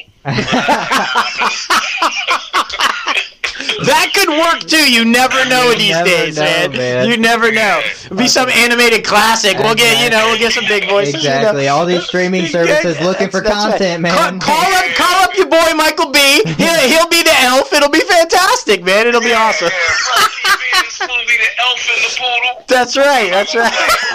What am I gonna play? The poodle, bro. so, so do, do you want to go beyond the, the writing? Do you see yourself moving behind the camera and possibly directing as well, or? No, I have. You know, that's interesting you say that. I have no interest in directing at all. Um, I, I like writing. I like acting. Maybe producing. I'm, I'm well. I am producing, but um, yeah, I, I, I don't know, man. It's not. It's. It seems like a whole genre of stuff that you have to learn. And at this point, I'm like, man, I'm. You know, I don't want to go to film school to be a director or. But I, I, I've got I've, I've gathered a lot of experiences from being on like 80 different projects. Sure, sure. And I could I could do it, but it's just like, yeah, you know, I'm, I'm good. I, I like again. This guy is so real. He's like, yeah, no, I'll write, I'll act. I don't want that directing shit. It's I mean, good. like, no, no, it's good. That's fantastic, Okay. man. So, okay, so listen, like I said at the top of the show, we, we got a lot of listeners that, uh, first of all, I, I can just tell you right now, they're going to appreciate the realism that you brought through the whole interview. But if you could, what we like to do is kind of drop some advice for some people that are trying to get up in the industry, and then maybe a pitfall or something, something to look out for that they should maybe uh, be weary of. What would you say? Uh, let's deal with the pitfall. All right. Um, so the pitfall is your lack of confidence. Mm. That's the pitfall. That is the uh, to me, the line across the sand is your confidence because that's the only thing that that will start you on your journey is that you have the confidence to do what you're about to embark on. Yeah. You know, it is. I, you know, people are like, oh man, is it easy? It's it's not. Listen, it, it is easy from this point. I love it, hmm Right. and it's easy to love for me because you know this is something I want to do. hmm But if if you at that if you're at that point where you are trying to decide uh, whether it's between a nine to five and a, a no hours job, and you say I need the money, I think you better go with the money There you go. because this is not this is this is not guaranteed. You know, if it was guaranteed, there'd be a lot more actors and and there are a lot in LA, but there, there would be a lot more people doing this. So the pitfall is you being turned away by lack of confidence. hmm That's the pitfall. Um, I would tell you, you know, later on it becomes your your your circle of friends and the people who you associate with Absolutely. and also and also it is uh it's it's one of those things where you can't take everybody along you know it's Exactly. just really really an individual journey man you know Yep. you still love god and and and, and you, you better rely on him heavily hmm but uh, and I even but Yeah. and you have to be motivated by yourself Yeah, that's all it is, man. You know, everything else is like, you know, if you want to be a still worker, well, I won't use still. If you want to be a, a dude that makes automobiles, you need to go to Detroit or China. One of the two. Make it, make your mind up. right. Yeah. Right. Uh, if that's what you want to do. But you have to be in the area of which where filmmaking is taking place. You know, and that's California and a little bit of uh, of, of, of Atlanta now because there's some things popping in Atlanta. But uh, California is, I mean, Los Angeles is the mecca. Absolutely, so man. you know, if you want to do something, you got to go to the mecca. Yep. And it Exactly. ain't, and man, it ain't easy out here. No. no, man. But it ain't easy out here. It's man. not, but you know, you, you it, that's straight talk right there. You you got to earn your dues through uh, through Los Angeles. That that's how you got to do it. And Right. I love that. I love the pitfall and the advice, man, because uh, you know we talk about confidence all the time with a lot of the people that reach out to us, and it's like if you don't believe in yourself, no one else is going to believe in you. That's for damn sure. So you got to believe in yourself to convince other people to believe in you. And we hear over and over, and you just add to that about the team, man. Yeah. You got to surround yourself with the right people because if you don't, that can really fuck you up too, man. Yeah, man, it could throw you in a, a, a serious windstorm of competitiveness. Absolutely, man. Like if you surround yourself with people who aren't who are on your level, and y'all everybody's struggling. So that means you know if, if there's one boat, one small boat, and everybody's trying to get in the boat, somebody gonna pull the other person out to get in the boat. Yep. You know I mean? That's how it is. So you got to be careful that you know you surround yourself with people who can just everybody can hang on to the boat and survive. Absolutely, You know what I mean? man. And be So- smart enough, like you said at the top of that, to know which ones to not bring in the boat. Like you know, Right. like like you said, you can't bring everybody, and there's you're just gonna have to make that decision. Exactly. You, Fantastic. better- you better believe it was the people on the Titanic that got off on the other side of the boat. Hell yeah. That's right. Like, man, I got this little ship over here, bro. Come on. That's right, man. They couldn't save everybody. Exactly. No. Exactly. Uh, Oh man, that, dude, what a phenomenal interview! You've been an absolute joy to talk to, man. You you are funny but real, and I think that's the best kind of guest to have on the show. Somebody that can actually give you advice, but also hold the realism and have a good time doing it, man. And you've just been fantastic, man. bro. Hey, well, you guys make it easy too. You know, when you're on time. You know. What Oh, I'm damn. uh-huh, uh-huh. Damn. saying? You know, I think that one went to the other side of the boat. That that was on the other side of the boat, right? Damn. That- that- Yeah, yeah, yeah. Dude, man, you are hilarious, bro. Uh, listen, open invite, man. Anytime you want to come, I definitely want to have you come back on and talk about your projects you're writing because those sound fantastic, Hell man. yeah. And even that one that you can't tell us anything about, when they change the name and you're good to go, come back on, bro. We want to talk to you again. Yeah, man, I'll, I'll talk about it then. It was it, Mexico was quite the experience, man. So I I'll bet. we'll definitely talk about it, man. Awesome, man. Well, listen, have a great rest of the day, dude. And oh, before we go, because you know this is important, and you brought it up with Gramming and shit. Tell everybody where they can follow you, because we want to make sure everybody follows you and and pay you pays attention, man. Okay, so if you're 40 or over, 40 years or over, follow me on Facebook. that's probably the only thing you know how to work. There you go. Uh, if you're like 45 and under, or maybe 40 and under, uh, I'm on the gram at Who is James Moses Black. There you go. Nice. All right, all right. Well, we're gonna make sure to send whatever age demographic we got. Right. We're gonna send them to the Oh, right, the right direction to make sure they follow you, bro. All right, man. I appreciate you too. all right, Not man. a Have a good one, bro. All right, bro. You too, both of you. Yep. See Take ya. care. That dude was freaking hilarious. it's awesome that he can bring so much comedy and be so dramatic in his roles. Yeah, I, I mean, like to be, because I'm gonna be honest with you, bro. I get pulled over like that and go Yeah. through that shit. I can't find the humor in it. No. I would be pissed. No. So for him, and I, I can't imagine that was the first, and probably won't be the last that happens to him. Right. To be able to find some humor in that, Yeah. or find some good, and be able to to move it into your craft Exactly. and work it in a way that's a positive situation. I mean, kudos to him, and, and I just, yeah, that dude's what a blast, man. Hell yeah, hell yeah. Thank you again, James Moses Black, for coming on the show. All right, now it is time for our top five segment. We teased it at the beginning of the episode. This week it is top five Martin Scorsese films because we appreciate his art, even though That's right. Yeah, I That's mean, we appreciate James Cameron, even though he can be a douche. We appreciate just so many others. Like, you know, it is what it is, but we appreciate your art. Look, I just. I, I mean, I really do think Scorsese is a brilliant filmmaker. Yeah, If you, if you guys follow us, you know we're working on some projects, and one of our projects even shows our appreciation for Scorsese and Yeah. Coppola and, and all of the classic new Hollywood filmmakers. Exactly. But it was a total douchebag move. Uh, you you've heard us talk about it, guys. It like him just attacking Marvel, and then all these other guys following suit to attack Marvel with him. Mm-hmm. Now they're backtracking. You guys have heard us talk about it. They're backtracking, trying to clarify. No, it is art. It is cinema. We just meant this. We just meant. Then just fucking say that. And that's why I'm kind of pissed about the whole situation. If you were just pissed about Yeah. not getting into theaters or not having your film seen on as many screens because of tentpole films, just say that. Well, and my thing is, I feel like it's not all their fault either. I feel like a lot to blame is the media because they misconstrue things to turn them into a headline. It's true. It's absolutely true. But I and look, this is an issue. I'm, I don't discount what they were trying to say, Right. but they just shouldn't have ever invoked a specific studio or a specific set of films because, like you said, then the media grabbed it and ran with Exactly. it. So, but they did say it. They did say Marvel and not tentpole films. Exactly. And so, and there was the problem. But to show that we're not biased, and because you guys know we're huge Marvel fans and comic book movie fans, but we're also huge filmmaking fans and just love the art of filmmaking, and we respect all of it.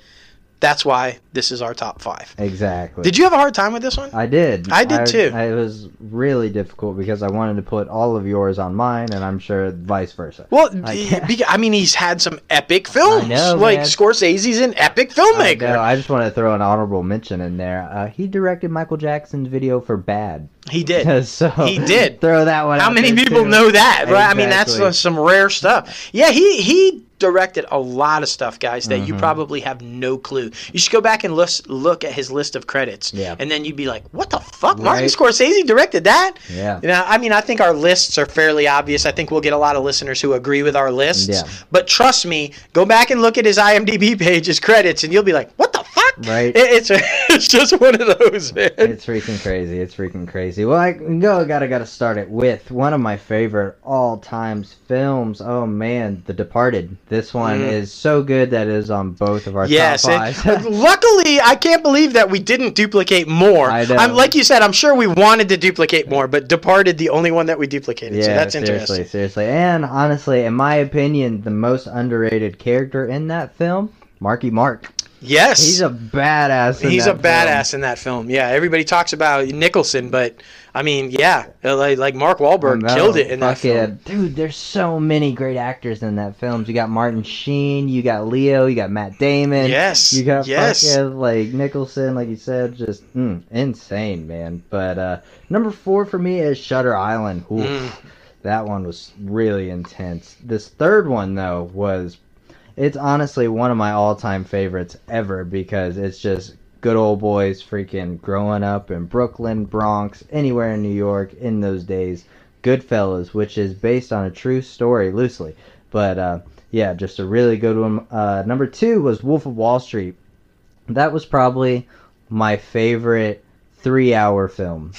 honestly. Look, I'm gonna give you Wolf of Wall Street. I loved Wolf of Wall Yeah. Street. I'm a huge fan of it. But the reason it's not on my list is because I'm fucking old school. I'm Gordon Gekko all the way. I just think the epitome of Wall Street badassery is fucking Wall Street Yeah. with Michael Douglas and Gordon understand. Gekko. But I'll give it to you. I liked Wolf of Wall Street. I did. yeah. So good, so good. And my number one all time favorite. Oh my goodness, how could you not love this fucking film? Gangs of New York, Mm. Daniel Day Lewis and Leonardo DiCaprio, man. Oof. Just, Just- give a phenomenal performance. Leo, bro. Yeah. Leo and Scorsese. Four four out of my five Yeah. are with Leo. I'm telling you, man. I, I mean, it's brilliant. I got a couple with Leo as well. So I mean, I, I'm telling you, Casino is number five for me. Yeah. Uh, Just uh, Joe Pesci, just the whole gang there. I mean, brilliant fucking film. Sharon yeah. Stone, like, like, just phenomenal. When you're talking gangster films, Scorsese's the guy, Yeah, man. I I mean, just agree. it's brilliant. You, like you said, uh, my my duplicate here, Departed. Yes. I think you said everything we need to say about Departed. Absolutely brilliant cast, brilliant film. Taxi Driver. Mm, the original Joker. Well, yes, what all time favorite character study film. Yeah. I just think this is a brilliant look at a very twisted man and a twisted life and where it can go and how awful it can get. It was it was just absolutely brilliant. Mm-hmm. On the flip side of that, there's another character study movie that Scorsese did with De Niro, just as brilliant, a little bit different, but just as brilliant. Fucking Raging Bull. Yep. It's like the Rocky before Rocky, Yeah, man. seriously. It's just like a brilliant fucking boxing movie Hell with yeah. old school young De Niro. Yeah. Um, it's just it's fantastic. And sticking with because I'm old Hollywood. I'm a huge fan of old Hollywood. I've always been a huge fan of old Hollywood. A Scorsese, Leo masterpiece. I think, honest to God, masterpiece. The Aviator, the Yes. story about Howard Hughes. So good. I just think it's a brilliant fucking movie. I think they Mm-hmm. nailed Howard Hughes. I don't think Leo could have done any better playing the role of Howard Hughes. Uh, Gwen Stefani is it? I mean, so many different people were in this film talking about Hughes's legendary career Yeah. in aviation. It's called The Aviator, but it also touches heavily on his involvement in Hollywood. Yeah, You know, I think a lot of people don't remember that Howard Hughes was a film producer and had some films, man, and with the f- discovered Jane Russell for Christ's sake. I mean, like so Ran just MGM there for a while. yeah, right? it was it was a brilliant, brilliant guy. Um, so and brilliant film. I think Mm-hmm. Scorsese killed it on that. I just thought it was epic. Agreed, agreed. I mean, it's obvious that he loves Leo and De Niro. Those are his two guys. And Pesci. And Pesci. Although yeah. Pesci, we should say, the Irishman is getting ready to hit. It took a lot of work to get Pesci back in yeah, it. he was retired. He was retired and didn't want to do it, and Scorsese couldn't get him. It ended up being De Niro on Scorsese's request Yeah. that basically got him to get into this film. After all, what forty plus phone calls and Something attempts like to that, get him to agree? That's crazy. It really is. I want to be in that spot. I want to be in a yeah. spot where I can d- turn down 40 calls from Scorsese From and De Niro. Scorsese, yeah, like I don't need it. I don't need it. Exactly. like, Joe Pesci, I want to be that. Exactly. Utes. We're Utes still though. We're good. yeah. We're good. Hell yeah, man. My Hell cousin Vinny. I'm just uh, that I, I know it has nothing to do with our list, but that has got to be one of my all-time favorite performances by Pesci yeah. ever. That movie So is good. just so good. Yeah. So good. Oh man, and I mean, of course, he's in my fucking favorite movie ever, Home Alone. Yeah, That's yeah. Oh, yeah. Well, duh. Yeah. I mean, so now all of a sudden it's that maybe that's next week. Top five Joe Pesci, Pesci uh, movie. Let's do it. That should be okay. We, we just totally scored that. That's gonna be our top five next week. Joe Pesci yeah. performances. It's gonna so be brilliant. fucking funny, so fucking funny. Well, speaking of box office, let's head over to box office recap, man. Oh goodness, I predicted a lot right, some wrong. Um, number one was Maleficent, Mistress of Evil, Angelina Jolie, bringing in 19.3 million. I predicted 15 to 20. Number two was Joker, just barely, Barely. though, uh, with 19.2 million. Yeah, that's right, three two. Yep. Yeah, a hundred thousand dollars separated them. Fucking That is insane. Uh, I predicted 15 to 20. Number three was the Addams Family, which I got wrong. It came in with 12 million. Number four was Zombieland Double Tap, which I got wrong. I predicted, or they got uh, 11.8 million. And number five was Countdown with 8.9 million. I predicted that one right with around five to 10. Hmm. So yeah, I mean, I was honestly surprised about the flip flop of the Addams Family and Zombieland since the cult following of Zombieland, but you know, it is what it is. You think Addams Family, since this is an animated version, maybe saw a little uptick because of Halloween? Mm, that's a good point. That's I mean, maybe bringing the kids to see it, or Yeah, you know, because I know. I mean, while while Halloween, you know, fell yesterday. Yeah. Last week we saw a lot of Halloween events Yeah, around town. So agreed. I mean, it could have played into it. I don't know. You never know. You never know. And oh man, the one we saw last night. Oh, got a lot to talk about. We'll talk about it next week though, when more people see it, so we don't get it. Yeah, we don't want to do spoilers. right out the gate, but you know. seriously. Uh, Terminator: Dark Fate. Our buddy Billy Ray coming back to Yes, help yes. a lot with that. Sarah one. Connor, Mhm. huge role in this film, guys. That's all we're gonna say, non-spoilery. But Billy Ray came was brought in specifically to write for Sarah Connor. Yeah. How awesome is that? That's badass. Like that's man. badass. Hell yeah. Um, you got Harriet coming out, the story about Harriet Tubman. Oh, that looks fucking brilliant. Um, and then we got Motherless Brooklyn also coming out this Mm. week with uh, Edward Norton. Yes, I want to see that one. Yeah. There's a lot of movies this weekend I want to see, Yeah. and we're going to see them all because we have Regal Unlimited. Exactly. guys. the real movie pass, bitches. Like- Soundbite right there. That's right. Uh, movies you can still go see. You got Countdown. Our buddy James Moses Black.